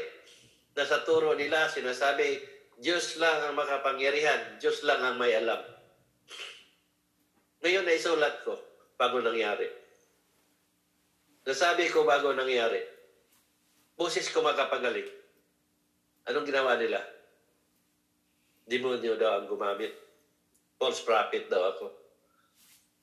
Dapat noon pa, yun ang tinuro nila sa tao na ang demonyo ay makapangyarihan. Demonyo ay makakita ng parating. Bakit nila ginawa yun? Para ang tao ay hindi mawala sa kanila. Tinuturo nila ang false prophet. Pero kung ang tao nag-isip, kaya tinatawag, bakit tinatawag ang isang tao nagsasabi ng false prophet? Sinabihan ng false prophet. Kasi nga, ang nagsasalita ngayon ay hindi totoo. Ang mga sinasabi niya ay walang sapat na katibayan, walang katunayan at hindi nakatotoo. Sa akin, nagkatotoo lahat. May patunay. Tapos pinipilit na lang false prophet ako. Kaya hindi ako matawag ng prophet. Kung meron sila yun, na sinasabi nila, sila ay banal. Kahit kailan, di sila maging banal. Sinasabi nila, ginamit nila, ang- ginagamit sila ng Diyos. Pero ang katoto- katotohanan, sila ang gumamit sa Diyos. Kung harapin natin, anong patunay nila na ginamit sila ng Diyos? Wala silang backup na galing sa Diyos. Bagkos, sinabihan pa sila na sila ang number one makasalanan. Himay-himayin din natin ang gawain nila. Simula sa pagbinta ng salita at pangalan ng Diyos, kasalanan na.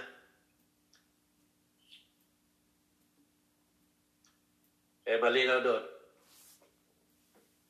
na pagsimba, dasal, pagbasa ng Bible, ay hindi yun ang kaligtasan. Ang kaligtasan ng bawat isa ay nasa gawa natin sa bawat patak ng minuto kung paano tayo nabubuhay.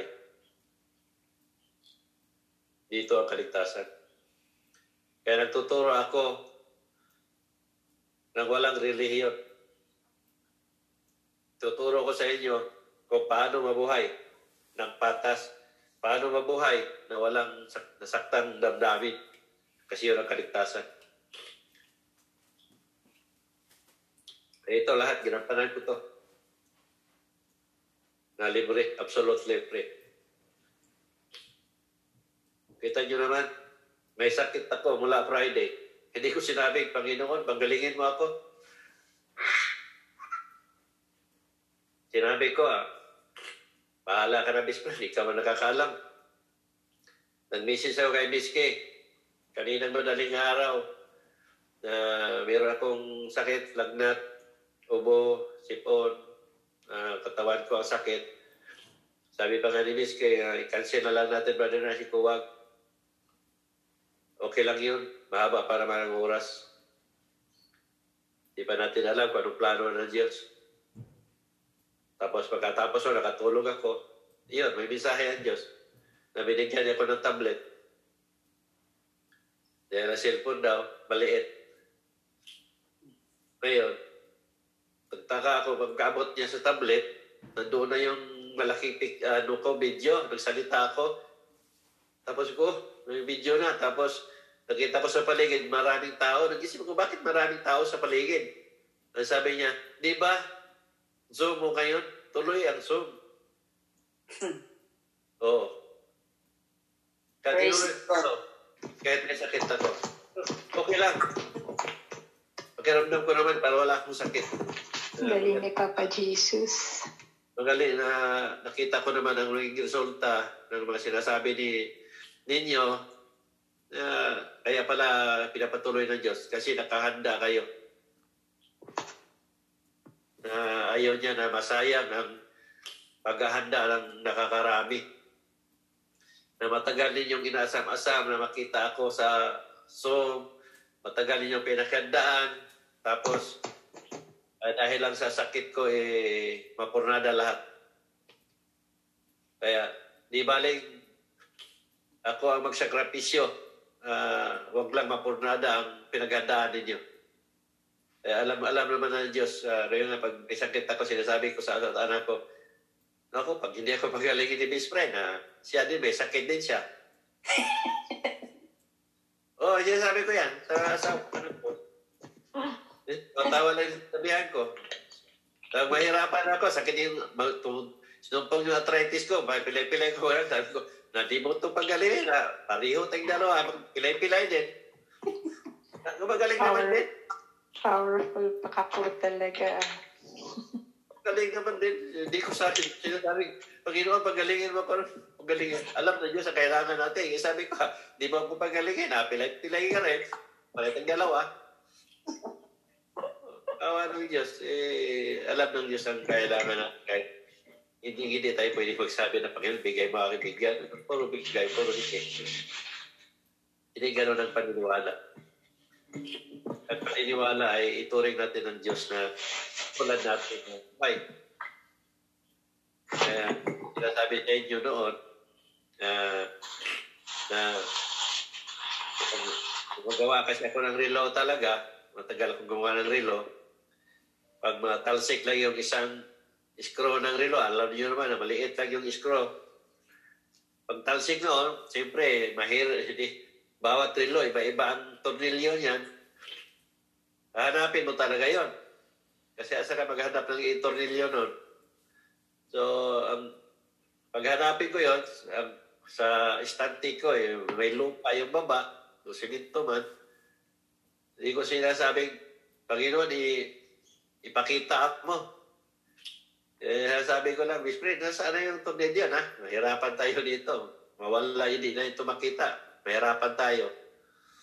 So, gano'n ang pagpakilala sa Diyos na isama natin siya sa lahat ng bagay. Ano man yung meron tayo. Kaya, noong pa naman, sinishare ko sa inyo na hindi hiling, puro hiling. Kasi nasa sinasabi ng Diyos yan eh. Sa taong tunay na niwala sa akin, kasama niya ako sa lahat ng panahon. Kaya hindi tayo kailangang biling. Alam ng Diyos ang pangailangan natin. Kasi sinasabi ng Diyos yan sa mensahe. Wala kayong sinasabi, walang lumabas sa bibig ninyo, pero nababasa ko ang puso ninyo. Ibig sabihin, hindi man kayo nagsasalita, alam ng Diyos kung ano laman ang puso ninyo. Naniwala kayo, alam, alam ng Diyos kung anong kailangan ninyo. Gawin nyo lang kung anong nararapat, kung anong dapat yung gawin. Dahil ang gabay na sa Diyos. para sa inyo. Ganun ang paniniwala. Hindi kailangan kumilig tayo ng umilig. Kasi alam ng Diyos nga kung ano kailangan natin. Kailangan na natin ang gabay. Gawin lang itong kulay natin bilang isang tao na nabubuhay. Gawin natin ang dapat. Wala tayong trabaho? Eh, Panginoon, bigyan mo ko trabaho, pero nakaupo ka lang.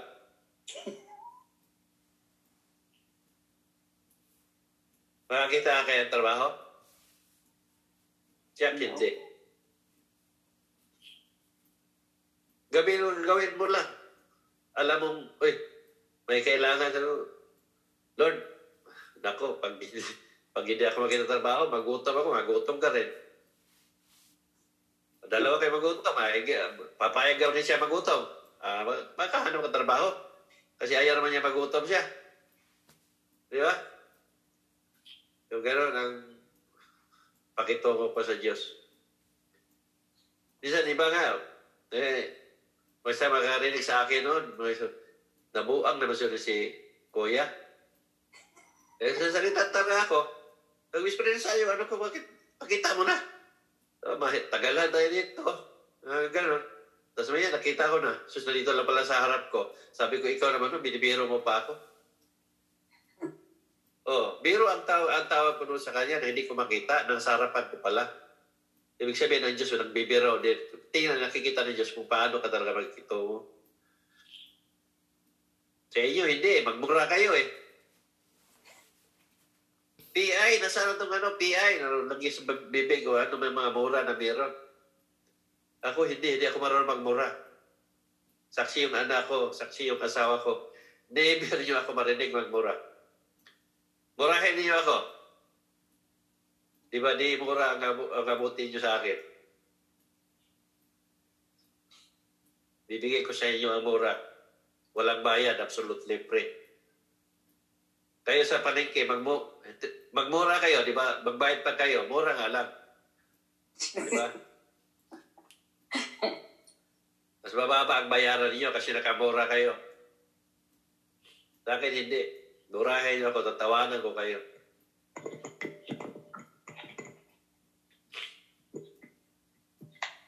So, ganun. Marami din sa atin dito. Yung nasa misay ng Diyos na hindi lahat na nasa Zoom naniwala. Alam ko naman kung sino-sino. Yung mga gawain pa rin na hindi na uh, hindi ang tugma ba sa ginagawa. So, sana yung iba natuto at meron pa rin dito sa atin na dito nagsishare, nagbabasa, pero lagi nagbibisi sa akin. Kuya Nars, Sir Nars, ipagdasal mo ako.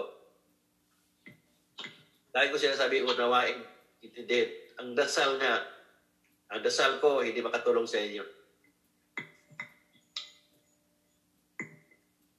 Natutunan ninyo sa pare at pastor yan na ipagdasal kayo. Kaya di hanggang ngayon ito dala-dala ninyo.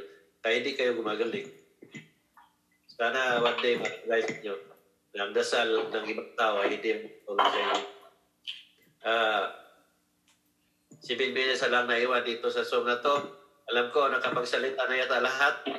At ako ay magpasalamat sa inyo, kay BSP, sa Tomato, at sa pag-organize dito. Wala siya, wala din tayo dito. At salamat sa inyong lahat na naging bahagi. At alam ko na ang biyaya ng Diyos ay palagi na sa inyo. Ibaling sa akin wala, sa inyo na lang. Kasi Salamat, ako, Nars. ako na ito. Hindi na ito mabago. Sarili ko, hindi na ito mabago. Dahil kinalakihan na ito. So, biyaya pinag-usapan. Hindi ko na mabilang. Kaya alam ko, ang biyaya lang, sa inyo na lang. Kahit wala ako. Ang biyaya sa akin, nakatatak na ito. Nakambal ko na ito. Uh, hindi sa Diyos na kayo mananiwalang tunay uh, ipagkaloob sa inyo ang mga biyayang hindi pa ninyo na tamasa, hindi pa ninyo naranasan yung gugulat talaga yung bigla na lang bubulaga sa inyo. Ah, magandang hapon. Good evening and o magandang araw na lang sa lahat. Ah, ah, kibalita lang sa mga balita ngayon. Ah, nangyayari ngayon sa paligid natin. Ingat palagi ah, sa virus. Oh, Emilio Clarice, may magandang umaga sa inyo. Alam ko sa Mindanao, marami ng COVID. Ang balita ko, kamigin, may nangamatay na rin sa COVID. Kaya double ingat tayo. Hindi ibig sabihin naniwala tayo ng Diyos, eh, magpabaya na. Ah, Miss Ningning Almansa, Magandang umaga sa inyo. Ah, tuloy ang pakikibaka sa buhay. Kailangan tayong kumayod para mabuhay. Ah, nabasa ba ninyo, napanood yung mga COVID sa Pilipinas, nagkalat na rin. Ah, parang wala pa rin nangyayari. Um, matuto lang ang tao siguro pag ilan-ilan na lang ang maiwan. Kaya yung COVID na yan, magpatuloy talaga yan. Meron na namang bago ngayon na natuklasan. Ah, dito sa amin, may dalawang virus na tuklasan na Alpha at De- Delta. Ayon sa balita. So itong Delta daw yun yung pinaka ah, matindi. Na hindi basta-basta na ma hindi daw basta-basta na ma-detect. Kaya tugma doon sa mensahe ng Diyos din na maaari ding yung sinabi niya na pag itis mo ang tao, negatives. Pero sa katawan ng tao, positive. Kaya noon pa naman din, makita natin na tama din ang mensahe ng Diyos dahil kung mapansin ninyo, merong mga ah, nanggaling ng quarantine. Natapos nila ang 14 days. Tapos nauwi sila sa bahay nila at nagpositive sila. Late ang positive. Kumbaga, tama yung mensahe ng Diyos na i, i swab test ng tao, negative. Pero sa katawan nito, positive. Kaya wala din akong duda. Ah, ang lahat ng ito ay totoo at maaari pa rin kakalat ng gusto. Gawa nung negative ang resulta, so kampante ang tao na makipaghalubilo sa kapwa niya, ayun pala na i-transmit na pala din yung daladala niya na virus. Kaya, konting ingat lang tayo, mga kabayan. Ah, ang lahat talaga nasa pag-iingat natin. Gawin ang nararapat. So, Berturo Nat, ah, anong balita sa inyo dyan sa Cotabato? Anong Cotabato kayo? Ah, magandang umaga dyan sa inyo. Madaling araw. Ah, ingat din sa mga kausap natin, sa mga kahalubilo natin. Ah, hindi natin alam kung may madala itong kapwa natin. Walang masama sa pag-iingat. Kaya, ah, Chiri Katapang, Ah, magandang umaga sa inyo dyan. Sa alam ko sa Cavite ito. Ah, I mean, ah, January Mendoza, Tagaytay. Ah, magandang umaga dyan sa inyo.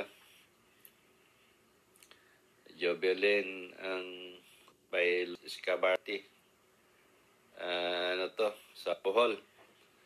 Ang gandang umaga ng Bilin. Alam ko, number one ang Bohol ng mga nakaraang buwan sa Visayas dito sa COVID virus. Ah, ingat, double ingat. Ah, yun nga, walang masama sa pag-iingat. Hindi ibig sabihin na niwala tayo ng Diyos, pabayaan na rin tayo sa, uh, Rinante Plaza. Mm, good morning sa inyo dyan. Mm, ang alam ko, mada, madaling araw yata sa inyo o alas 5 na yata sa inyo dyan. So, magandang umaga. Uh, tuloy ang pakikibaka sa buhay. Mahirap ngayon ang ang nabuhay kahit saan sa atin, kahit sino sa atin. Dahil nga sa ah, pandim, pindi, ah, pandemic, ah, marami sa atin na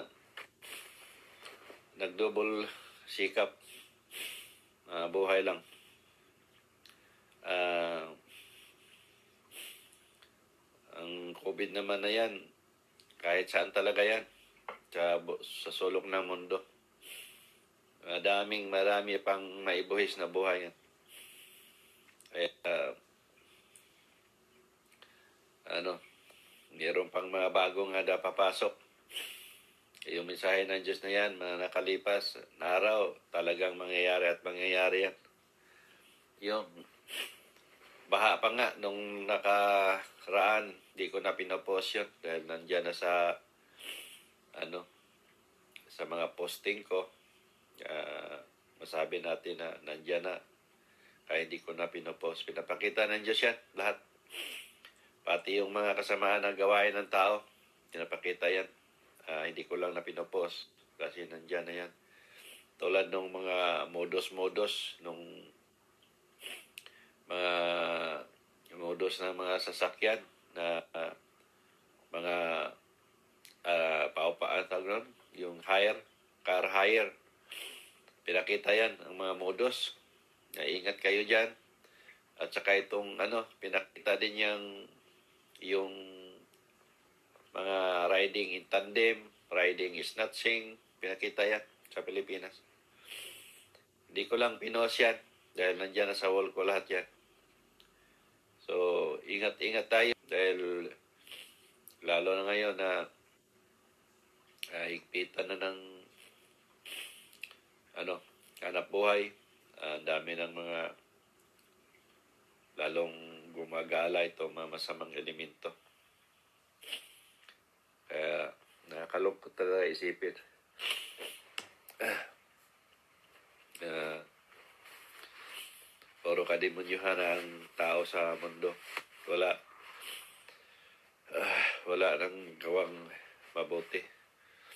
Romel Bindal, magandang umaga sa inyo. Ila Romel Bindal sa ano to? Jisan. Magandang umaga sa Jisan. Ila Good morning, Ila. Sa Saudi yata ito si Ila. Renelencio ko, Barbarona. Good morning sa Bohol. Uh, kumusta mo kay Mama Siding? Sa Mama Lina, hindi mo. Uh, God bless sa inyong lahat. At good morning. Yeah, Ray, Rachel Conquist. Uh, good morning sa inyo. Uh,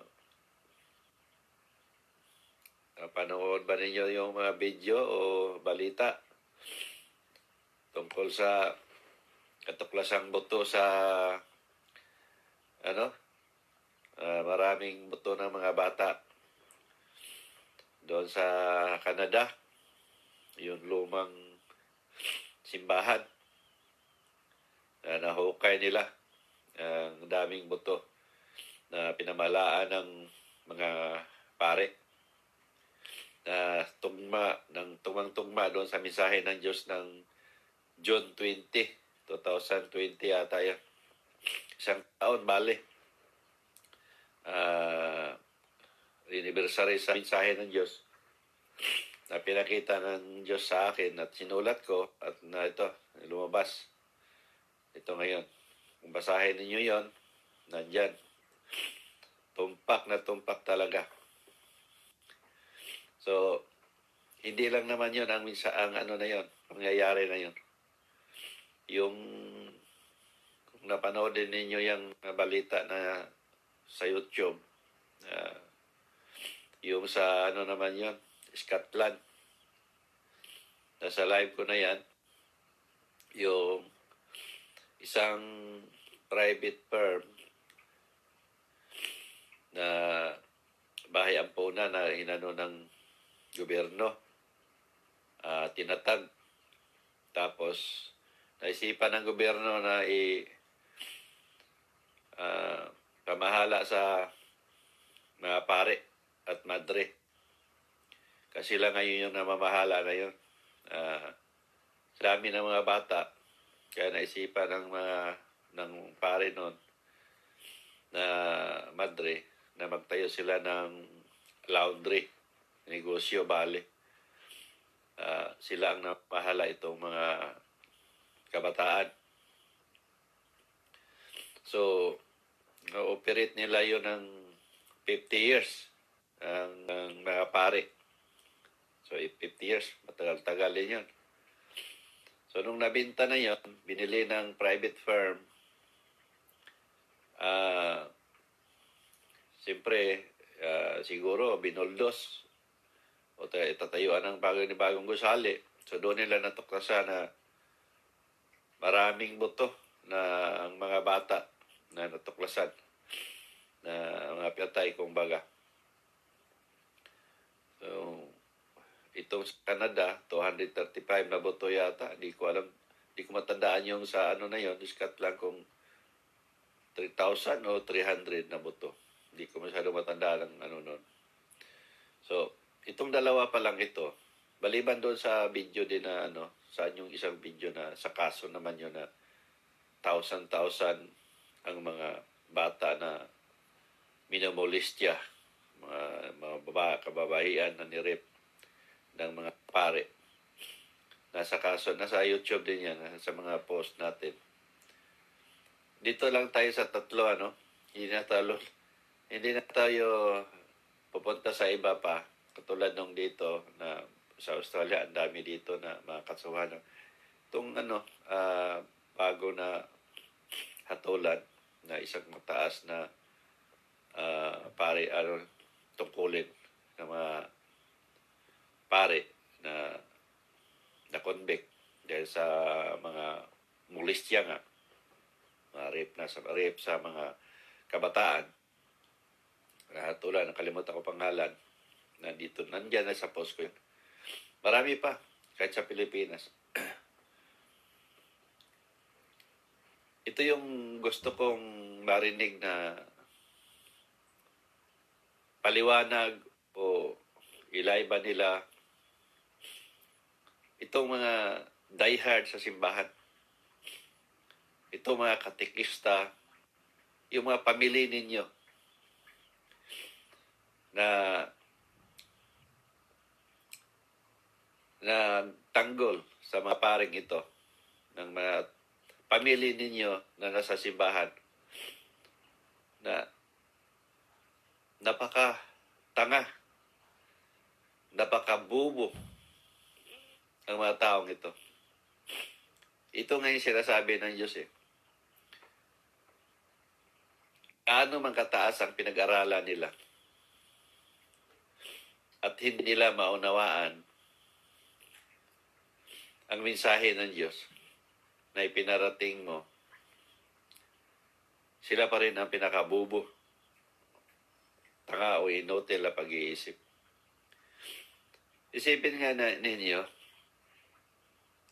nakikita na nila sa dalawang mata nila naririnig na nila sa dalawang tainga nila, pero wala silang nakikita at walang naririnig. Ipinagtanggol pa nila. Yun nga sabi nga ng Diyos. Ang mga taong sinasamba nila, tinitingala nila, pinagsilbihan nila, ipinagtanggol nila. Dapat lang ipagtanggol dahil number one, makasalanan sila. Dito pa lang sa mga natuklasan na ito, makikita talaga natin na mamatay tao itong mga paring ito. Makasalanan talaga ang mga paring ito. Dagdagan pa ng mga turo nila na puro kasinungalingan. Papagpanggap, mangluloko, manlilinlang. Tapos yung mga pamilya ninyo, o kayo mismo nakarinig ng mga sinasabi ko, nagbasa sa mga posting ko o sa mga live ko, itanong nga sa sarili ninyo, kung nasa tama ba kayong pag-iisip. Huwag niyo sabihin na tao lang ang mga paring yan kaya nagkakasala. Lumalabas na kayo nga ay inutil na pag-iisip. Pinaniwalaan ninyo na ang mga pari na yan ay pinagutusan ng Diyos. Tapos, gumawa sila sa ganitong mga kadimunyuhang bagay. Tapos sabihin ninyo, tao lang sila. Eh bakit niyo pala sinasamba yun? Bakit ninyo tinitingala? Bakit ninyo pinagselbihan?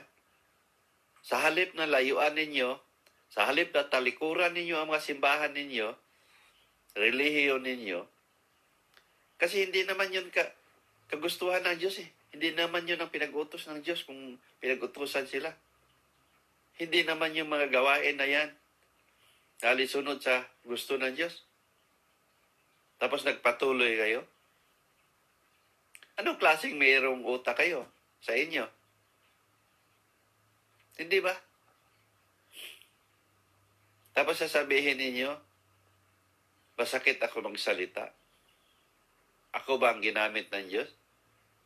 Anong, anong, ang salitang gagamitin ko para sa inyo?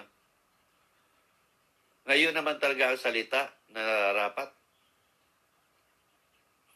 Kaya lumalabas talaga, mga inutil ang pag-iisip ninyo o mga tao. Nagtambak na ang mga kaso ng mga pari na yan. Nagtambak na ang patunay na grabe ang mga gawain nila na hindi na makatao. Pero nanatili kayo sa simbahan nila o ninyo. Maraming batayan kung bakit sila mga sinungaling, kung bakit sila makasalanan. Yung sabi ko sa inyo, nagpunta ako sa human exhibit. Ayon doon sa sinasabi nila, doon sa mismong nakuha nilang mga buto, ano? Kasi andar sa history. Ang pinakamaraming butong na nakolekta nila galing sa simbahan. Isipin nga ninyo mabuti yun. Idagdag pa yung mga balitang natuklasan natin o narinig natin o nakita sa dalawang mata natin na, na ito inuusig ng batas sa lupa. Tapos kayo, nanatili kayo sa pagsilbi ng mga paring nito, pang demonyong paring ito. Gaano ba ka, nako, kayo mga katikista, kayo mga minister sa simbahan, ipag-uuntog ninyo ang ulo ninyo sa bakod ng simbahan ninyo. Para magising kayo sa pagkabagok ninyo. Dahil malala na ang utak ninyo.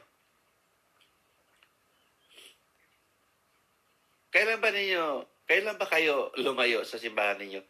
Pag ang mga anak na ninyo mismo ang pagsamantalahan ng mga paring ito? Di ba? Malinaw naman doon. Nagawain nila ay kademonyuhan. Itong ito palang pagbinta sa salita at pangalan ng Diyos na pinaniwalaan ng tao na ang Diyos ay tagapaglikha at tagapagligtas. Tapos nagawa nilang pagkakitaan. Dito pa lang, demonyo na ang kalooban nila. Hindi na yan mga tao. Dagdagan pa na sa mga gawain nila. Tingnan niyo, Santo Papa niya, ninyo. Tinutulog sa ng Canada. Hindi ba lang daw nag humingi ng apology? Kita ninyo, kapalang mukha ng Santo Papa na yan. Alam nila yan. Ang gawain ng mga pari nila. Kahit sa ang sulok ng mundo, gawain na ng pari nila yan. Tapos si Taglio, anong ginawa doon sa ano? Siya daw nang mumuno, nangunguna doon sa pag, ano ng mga gawain ng kasamahan nilang mga bakla na mga pari na yan. Isa pa si Taglio bakla. Kadami-daming mga bakla ng mga pari nila, hanay nila, na isa sa sinasabi ng Diyos, lalaki sa lalaki, isa ito sa ayaw ko, babae sa babae. Sila mismo, alam nila yan. Na makasalanan sila.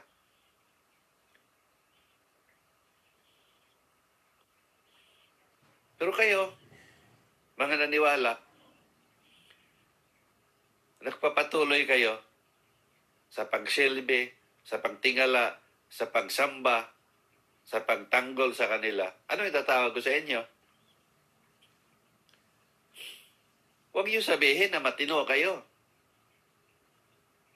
Ito, paniniwala ko, tan paniniwala ko na to noon pa. Hindi pa ako nakarinig ng balita na yan. Paniniwala ko na yan. Mula nang maliit pa ako. Ang mga paring ito ay mga sinungaling, makasalanan, rapist o ano pa man. Nagpatutuo, nagpapanggap, nagkukunwari. At hindi sila totoong ginamit ng Diyos. Isa yan sa paniniwala ko, maliit pa ako. Isa ito sa batayan ng Diyos sa paniniwala ko. Ang isang gawain ng tao. Maraming sangkap ito ang paniniwala. Katulad ng kasalanan, tulad ng pinakita ng Diyos sa aking kagabi. Hindi ko na ibinigay sa inyo ang senaryo kasi hindi pa rin ninyo maunawaan. Tama ang paniniwala ko talaga. Tugmang-tugma talaga ang paniniwala ko mula noon pa. Dahil sa mensahe niya kagabi na John 11, 2021. Ang sabi niya na ang kasalanan ay papasok ito tuwing nakasakit ay ng damdamin. Tao, hayop, o bagay man. Ito yung lagi kong sinasabi sa inyo. Na ito yung paniniwala ko. At ito yung backup niya na pinapakita. Hindi ninyo alam kung ano ang mga bagay na ito. Hindi ko na isa-isahin ito pero madali lang, simple lang. Pag alam natin na nakakasama o nakakit sa kapwa natin, tao, hayop man, o bagay, ito ay papasok ang kasalanan.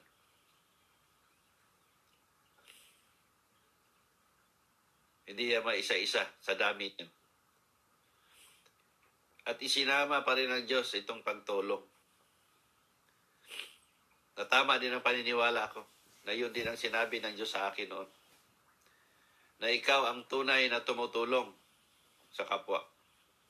Kaya pagtulong mo, hindi mo na hihintay ng kapalit o hindi ka na naghihintay na ikaw tutulungan sa darating na panahon o araw.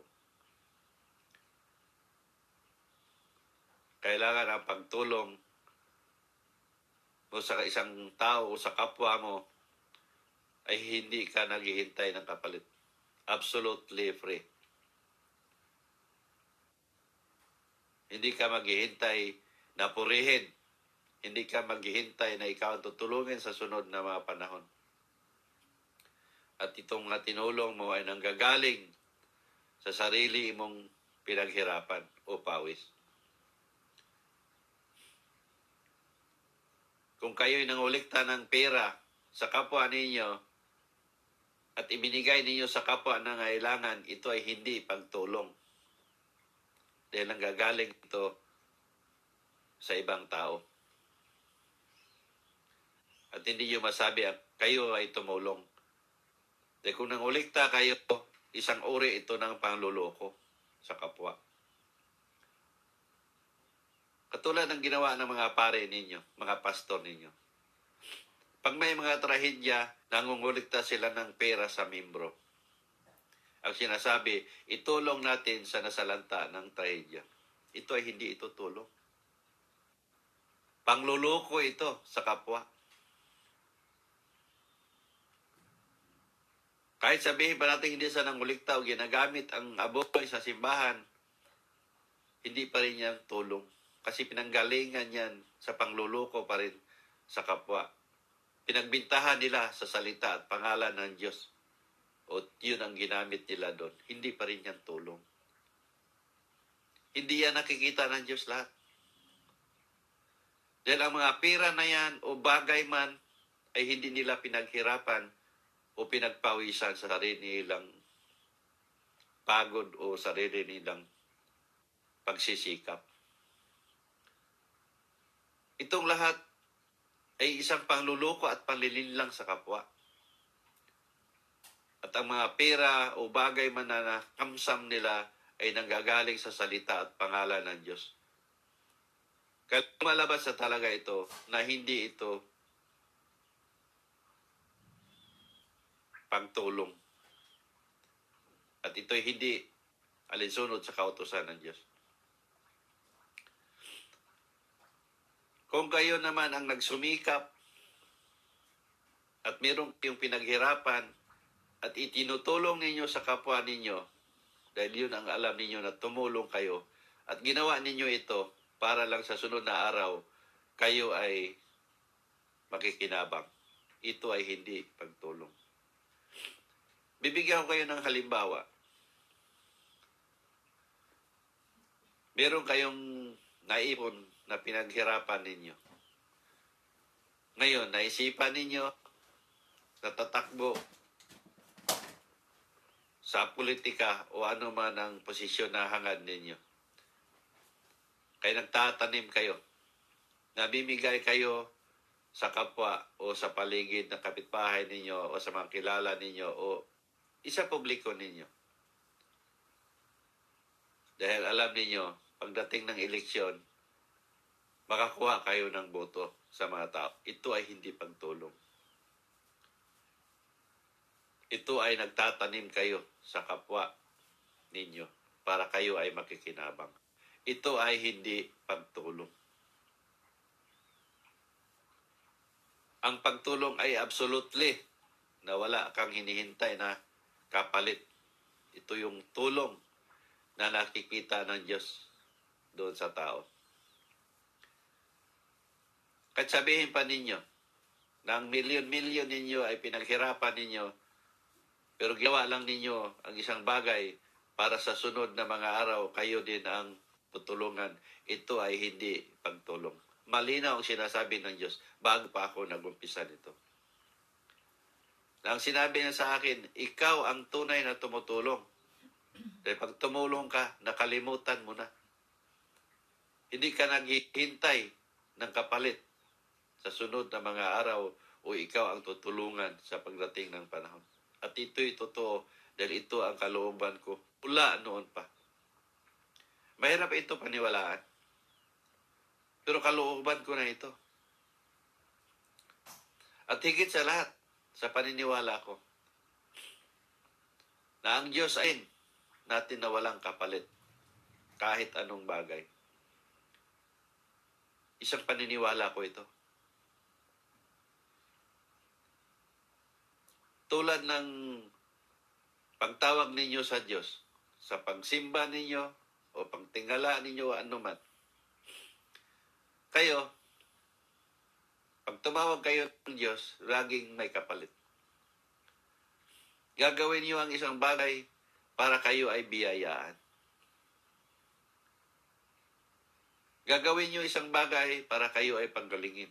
Ito ay hindi paniniwala. Nasa mensahe ng Diyos yan. Isa sa ayaw ko sa tao ang paniniwalang may kapalit. Ito yung gagawin ninyo ang isang bagay para lang kayo ay magkaroon o para lang kayo magkaroon ng biyaya o ano man ang gusto ninyo. Ito ay hindi paniniwala. Dahil ito ay paniniwalang paniniwalang may kapalit. Tulad ko, makita ninyo sa mga live ko, lagi akong may sip on. Kahit tinatawa akong hingos. Ito, hindi ako nasasaktan. Dahil mula pa noon pa, dahil siponin na talaga ako. Hindi ko alam kung paano ako binuntis ng mama ko. Kung tutusin, isipin natin, pwede ko sabihin, pwedeng walang Diyos. Ginamit ako ng Diyos. Bakit ganito ako? Hindi ako pinagaling. Pero hindi ako ganun mag-isip. Ano man ang meron ako, alam ng Diyos ito lahat. Ang paniniwala ko na binuntis ako ng mama ko, baka kulang pa siya ng kulang siya ng mga pagkain para hindi ako maging ganito o mga vitamina siguro para sa kalusugan ng isang bata habang binubuntis. Pwede ko sabihin yun na ang boses ko makapagaling. Pag nanggamot ako, pinapagaling niya. Pero ako ay hindi gumaling sa sipon na ito. Hindi ako ganun mag-isip. Ang paniniwala ko na may Diyos na buhay. May Diyos na nakapagligtas. At mahalin ang Diyos na walang kapalit. Ginampanan ko ang mga bagay na ito. Ginampanan ko ang pinag-utos ng Diyos na hindi ko sinasabi, gawin ko ito, Panginoon. Pagalingin mo ako. Dahil kung galing ang pinag-usapan, hindi lang ito ang maaari nating maramdaman. Maraming bagay na pinagaling ako ng Diyos. Ano ang mga ito? Gusto niyong malaman? Sa edad ko ng 25, 23, ah, 24 siguro, di sa iyon ang pagkatanda ko. Na-stroke yung kalahating katawan ko. Ito, totoo ito. Hindi makagalaw itong kal- kalahating katawan ko. Hindi ko mabuhat ang kamay ko. Isip ko lang na bubuhatin ko, abutin ko, pero ang kamay ko hindi ko mabuhat sa kalahating katawan ko. Hindi ako nagpunta ng doktor. Di alam ko na may Diyos na nagpagaling. So ang ginawa ko lang, nagpakulo ako ng tubig, ginaluan ko ng mainit, mali- malamig at maging maligamgam na kaya ng katawan ko. Yung isang kamay ang pinaghawak ko sa tubig dahil ang kabila hindi makakaramdam. Baka ma- sobrang init maluto.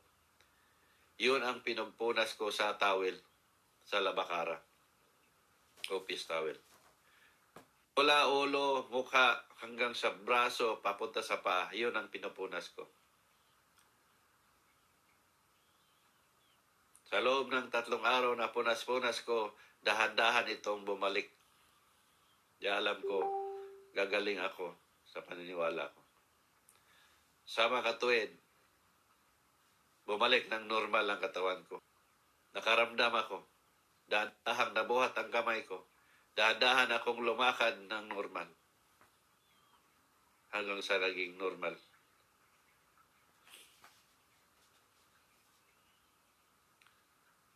Nagkasakit ako. Mataas ang kolesterol ko, mataas ang sugar ko. Nangingitim na yung mga braso ko, mga joint-joint ko, nangingitim na yan lahat. Nagkat yung lahat ng ang buong halos ng buong katawan ko. Namanas na ako. Umiiyak na ako doon sa panahon na yon. Nasa Pandakan kami noon. Ang asawa ko na sa Singapore sa time na yon. Ah, 2000 siguro yun. Year. Ang alam ko, hindi na ako magtatagal sa panahon na yon. Hindi ako nagpunta ng doktor.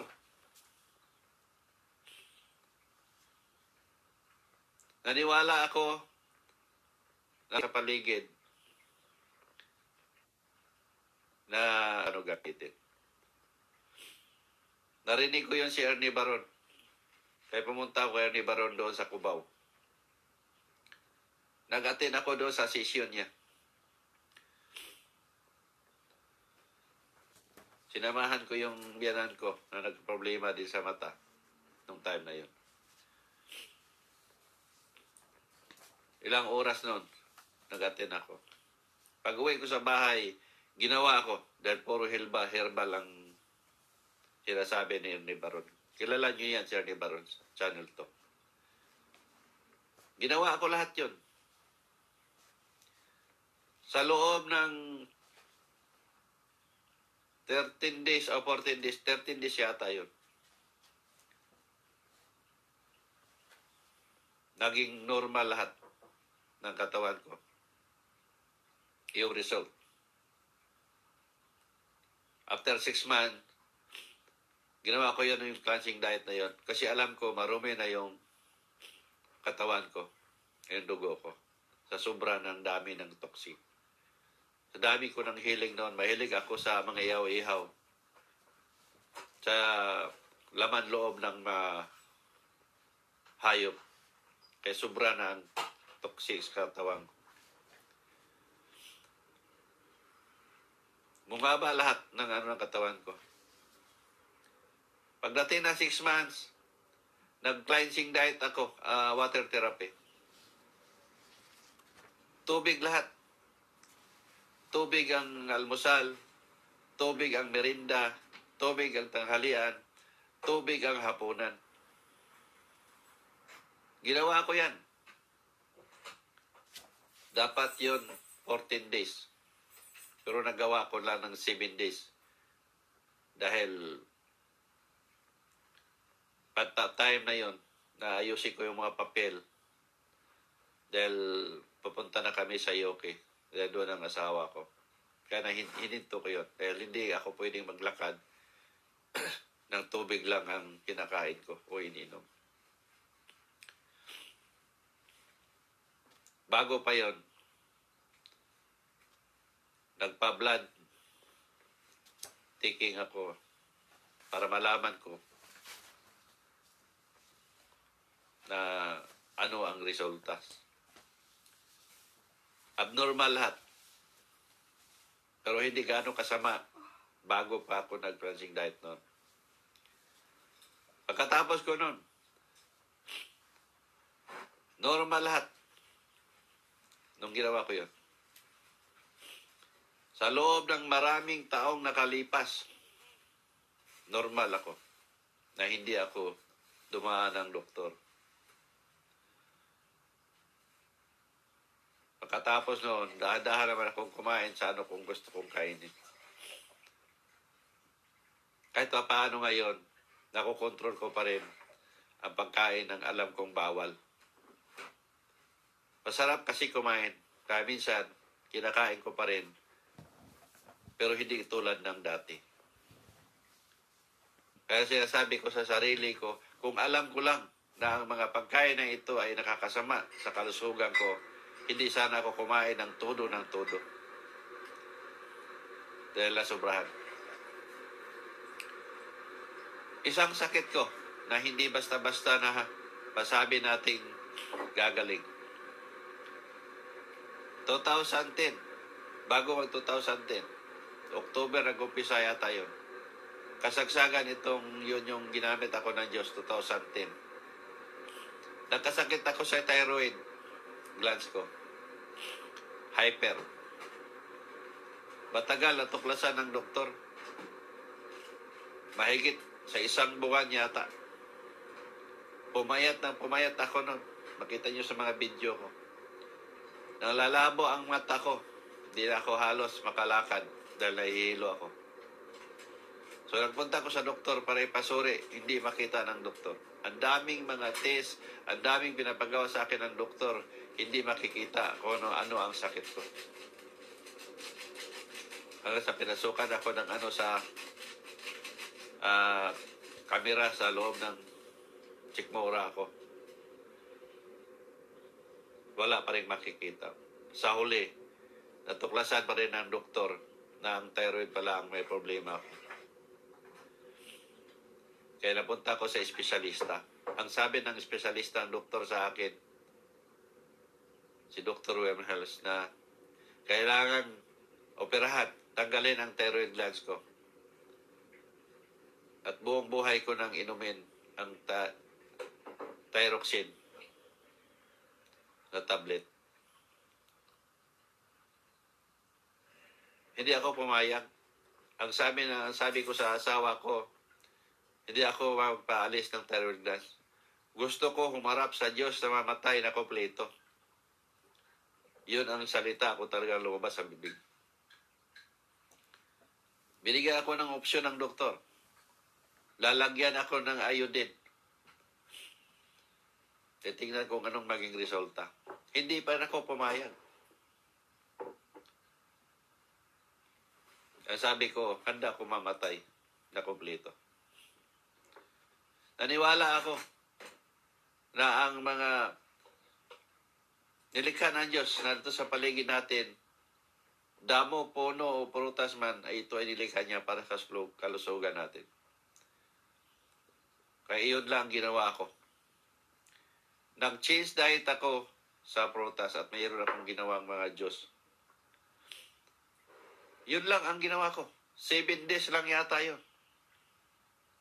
Hindi ko ininom yung mga gamot na niresita ng doktor.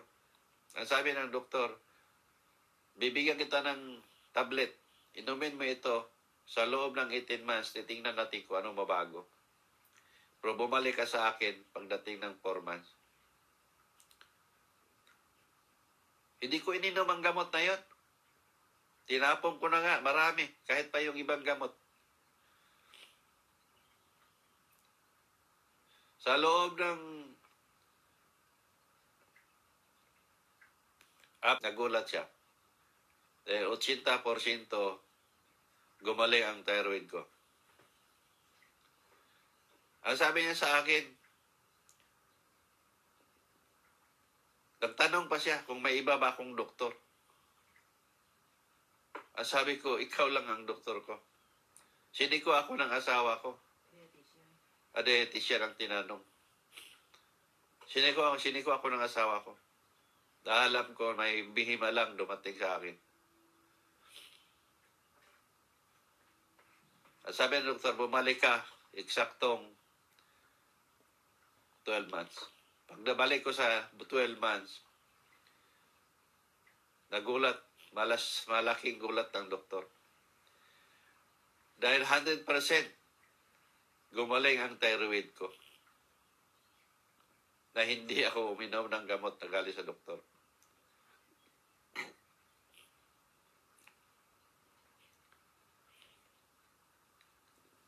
Ito yung sinabi ng doktor na ang alisin ang thyroid glands ko dahil hindi na ako gagaling. Pero taliwas sa sinabi niya. At ang mensahe ang Diyos. Kasi nag-alala ako baka babalik. Ang sabi niya sa akin, hindi na babalik yan ang sakit mo. The thyroid. Malinaw doon na pinagaling ako ng Diyos.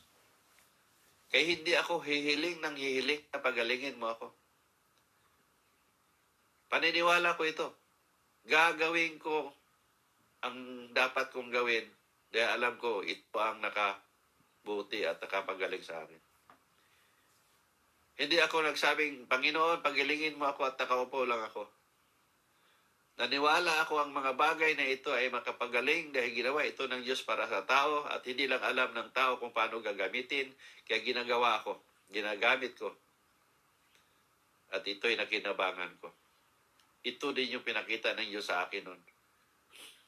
Na ang bahay na punong-puno ng prutas na habang naglumakad siya paikot-ikot sa taas ng bahay ako po ako din nagpaikot-ikot sa baba. At habang nakatingala ako sa kanya ang sabi niya sa akin ito ang mga prutas na nilikha ako para sa tao pero hindi lang alam ng tao kung paano gagamitin. Malinaw ang mensahe ng Diyos na yun. Kaya itong lahat is-share ko sa inyo dahil hindi naman kailangan na tawag ng tawag kayo sa akin o ano. Eh, kung anong meron sa inyo, gawin nyo lang ang nararapat dahil alam ninyo, yun ang nakakabote sa kalusugan ninyo. Hindi ibig sabihin, kumain lang kayo ng kumain ang alam ninyo nakakasama at tatawag kayo ng manggagamot o sa akin man para gamutin kayo. Yan ay hindi tamang paniniwala. Malinaw sinasabi ng Diyos. Gagaling sila ayon sa paniniwala nila. Sabi Diyos na boses na mapagaling sa akin. Boses ko makapagaling sa inyo. Hindi ibig sabihin narinig nyo lang ang boses, gagaling na kayo. Ibig sabihin ng Diyos doon kung ano yung mga sinasabi ko, isiniwalat ko, paniwalaan ninyo. Ito ay makinabangan ninyo. Dahil ang ginamot ko dito, physical, mental, at spiritual. Ganun lang kasimple yun.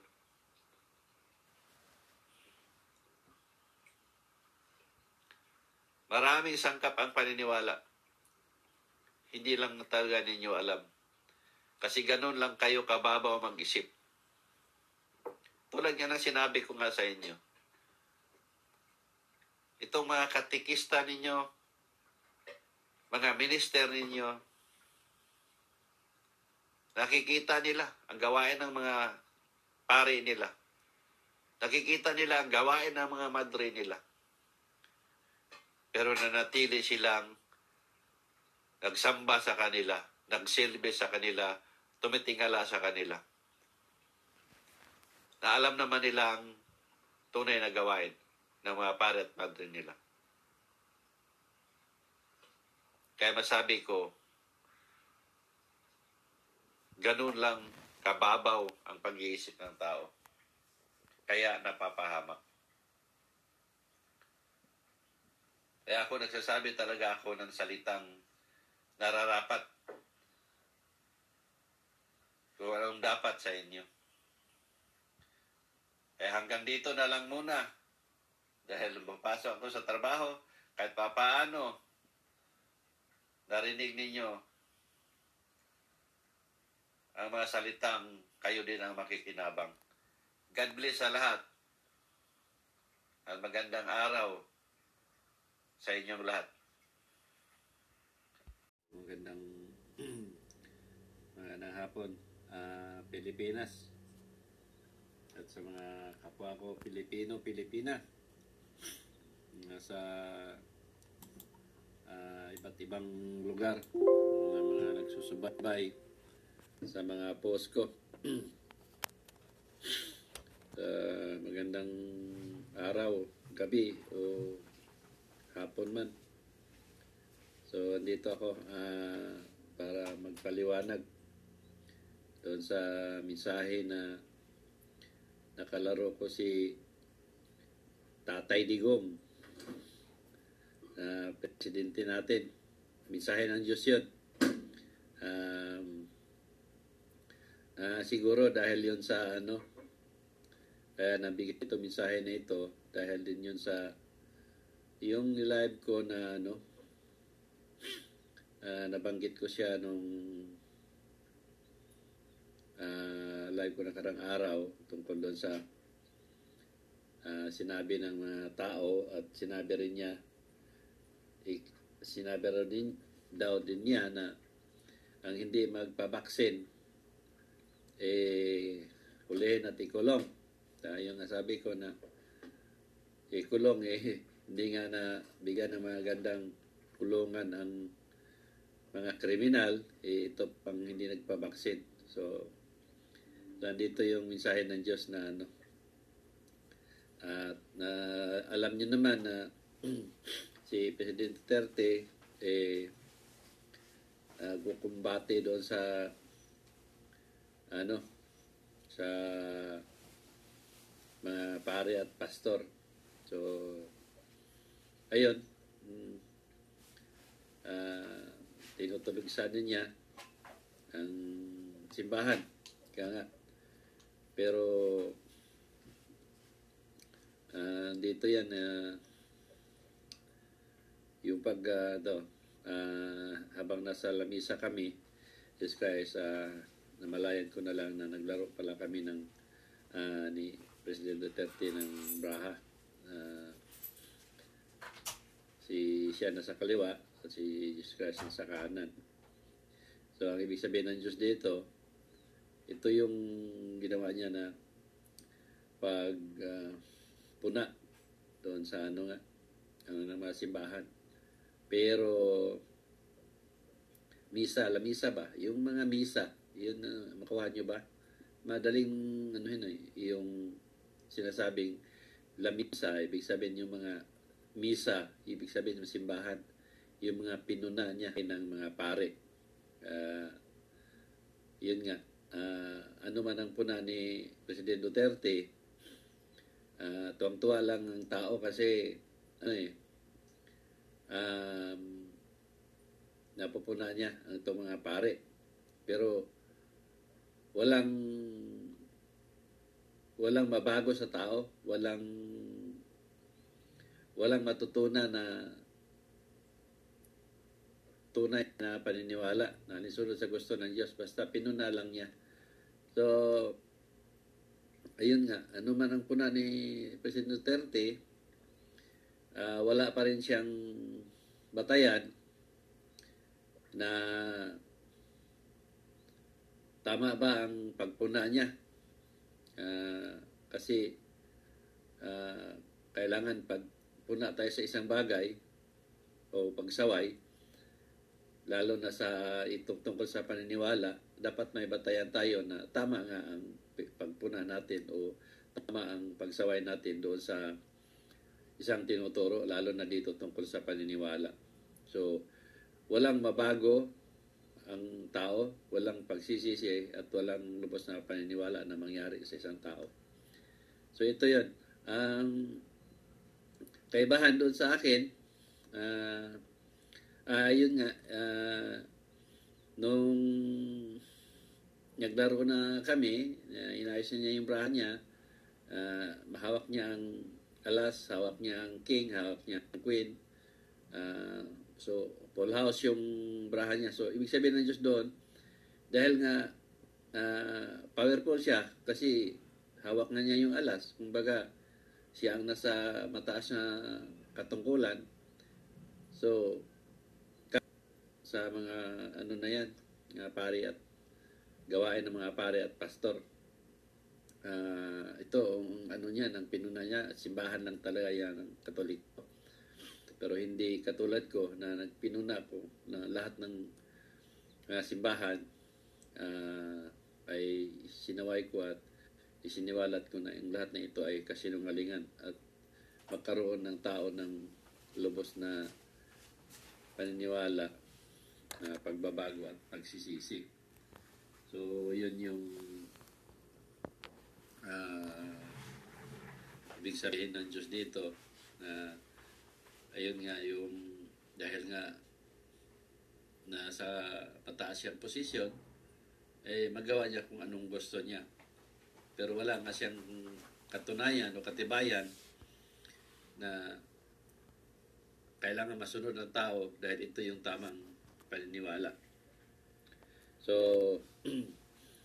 yung braha na itinaob na inayos na niya na gusto ko, um, tapos sinawakan niya yung kamay ko ah, o yung braha. Tapos natawa ako, ah, na-realize ko na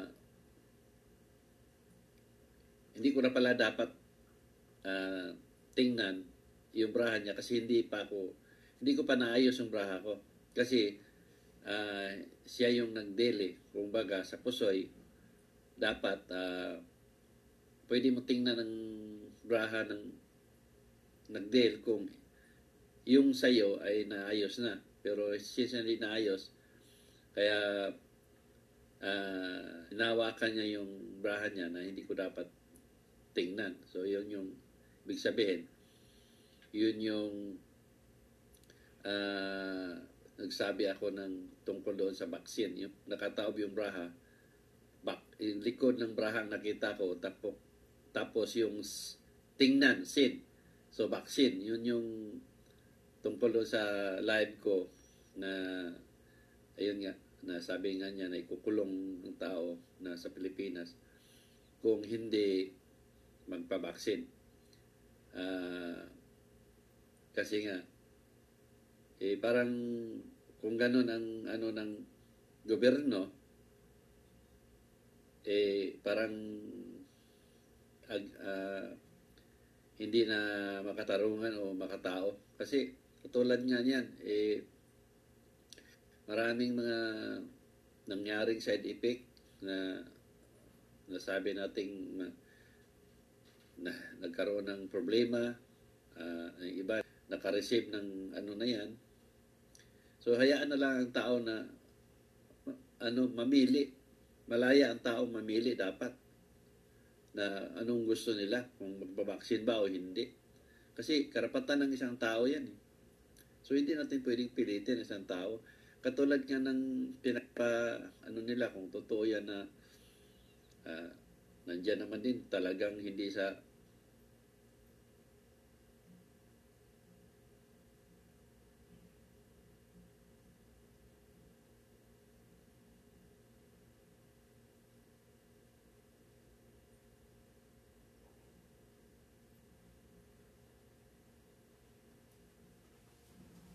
itong ah, ginagawa ng tao ngayon na natatakot na.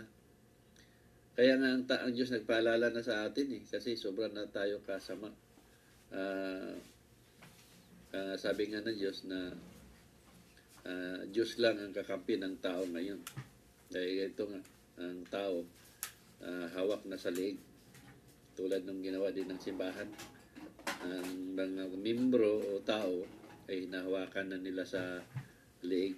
Kaya wala nang magawa ang tao. Takot na na umalis doon sa simbahan kasi ang dami na nilang ah, pinapasunod.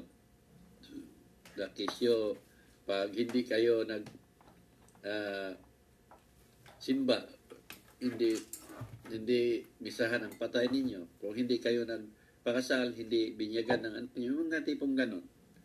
Tulad ngayon, no, bago na naman ng pakulo nila ng mga simbahan. Ah, hindi kayo pwede magdala ng kandila nila ah, dahil may bas-bas na daw.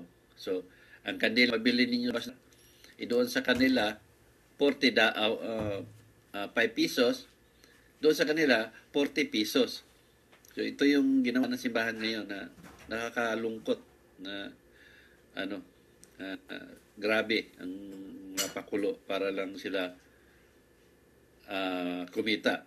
Pero ito nga ngayon, nagugutom na ang simbahan. Nagugutom na ang mga pare ngayon.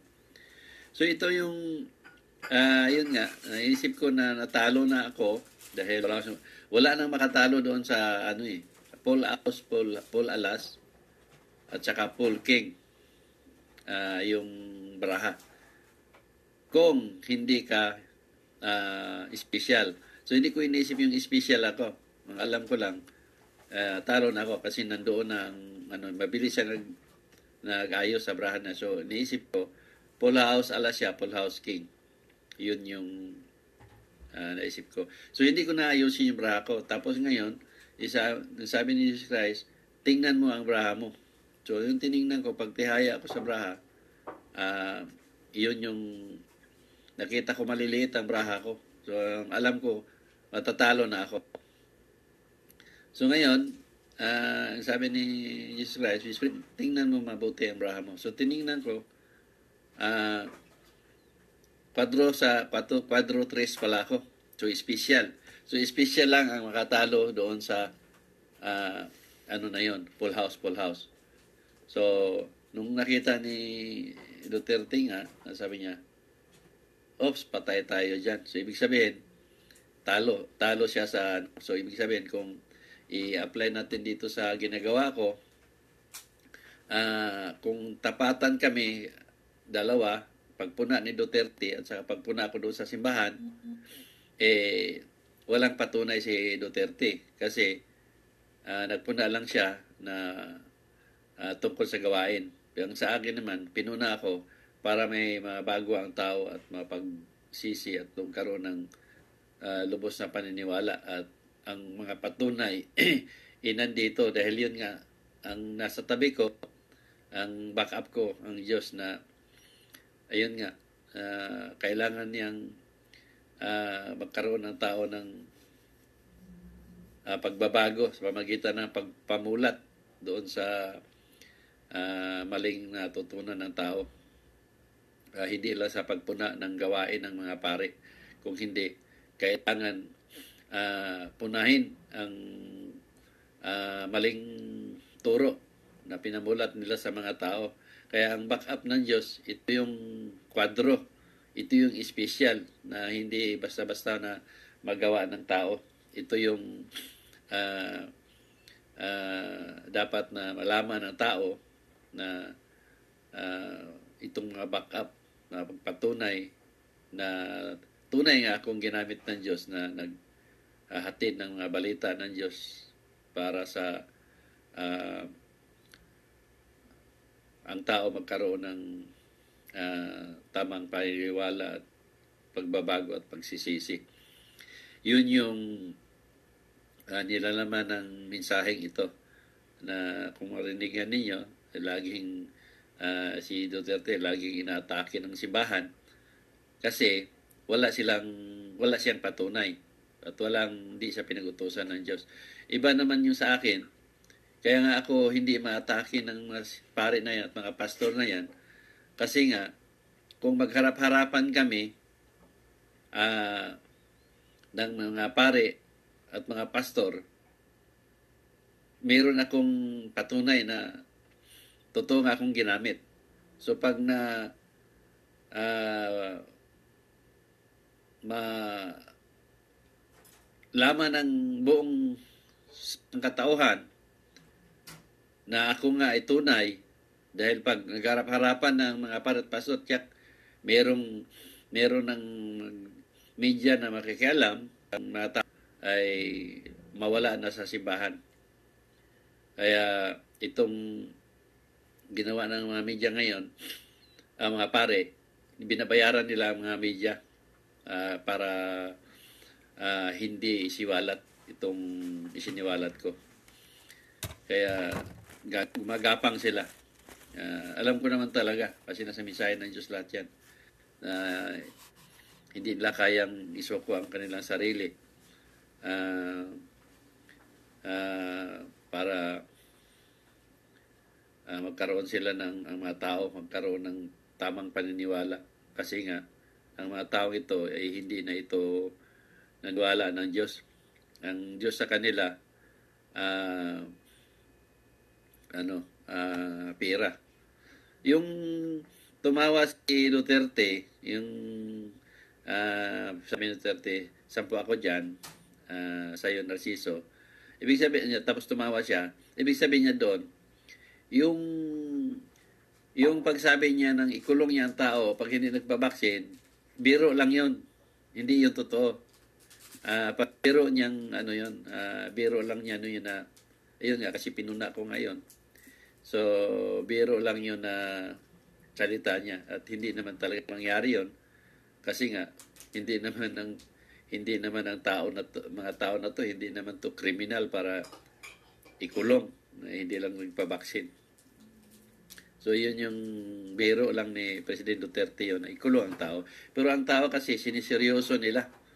Ang dami ng mga reklamo na ang sabi nga ay dito siya ah, kung tatakbo siya uli sa presidente, dito siya matalo kasi dahil nga dito sa issue na sinabi niya na ikukulong daw pero sabi ng Diyos sa di sa mensahe, hindi naman nangyari 'yon dahil eh, yun nga, hindi naman kriminal yung mga tao na to para ikulong, ikulong. Kung isipin na ng tao, malinaw naman na ah, hindi totoo. So, mahulog yan sa biro lang ng presidente. Alam niyo naman si ah, presidente, eh, pag nagbiro yan, seryoso. Kaya sinuriroso din ng mga tao.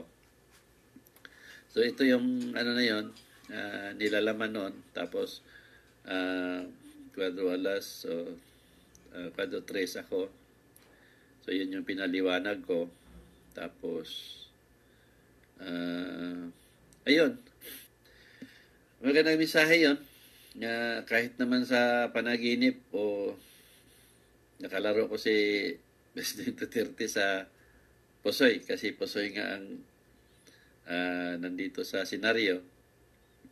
So, yung Wado Trace na yan at saka yung alas, siyempre, ah, malinaw naman yun na nasa mataas na tungkulin si Duterte at saka itong kumpara sa akin na ah, ultimong, ultimo lang ako. So, ako ang pinakamababa, kumbaga sa numero, kasi ultimo lang ako na tao. Pero kahit ultimo ako, hindi ako basta-basta na ah, pagtapatan, hindi ako basta-basta na talunin dahil hawak ko yung alas. Ito yung mga nagagawa ko na backup ng Diyos na ah, patunay na ginamit ako ng Diyos at ah, magkaroon ng tao ng komparison at magkaroon ng pagbabago, tamang paniniwala ah, natin sa Diyos. Kaya malinaw naman doon sa um, mensahe na ayan nga ah, malinaw naman na meron akong backup. Kaya maraming salamat sa mga nakikinig at nag-abang. Ah, pinaliwanag ko lang sa inyo kung ano yung mensahe. So, magandang hapon and God bless sa lahat. So, pagkikita natin muli.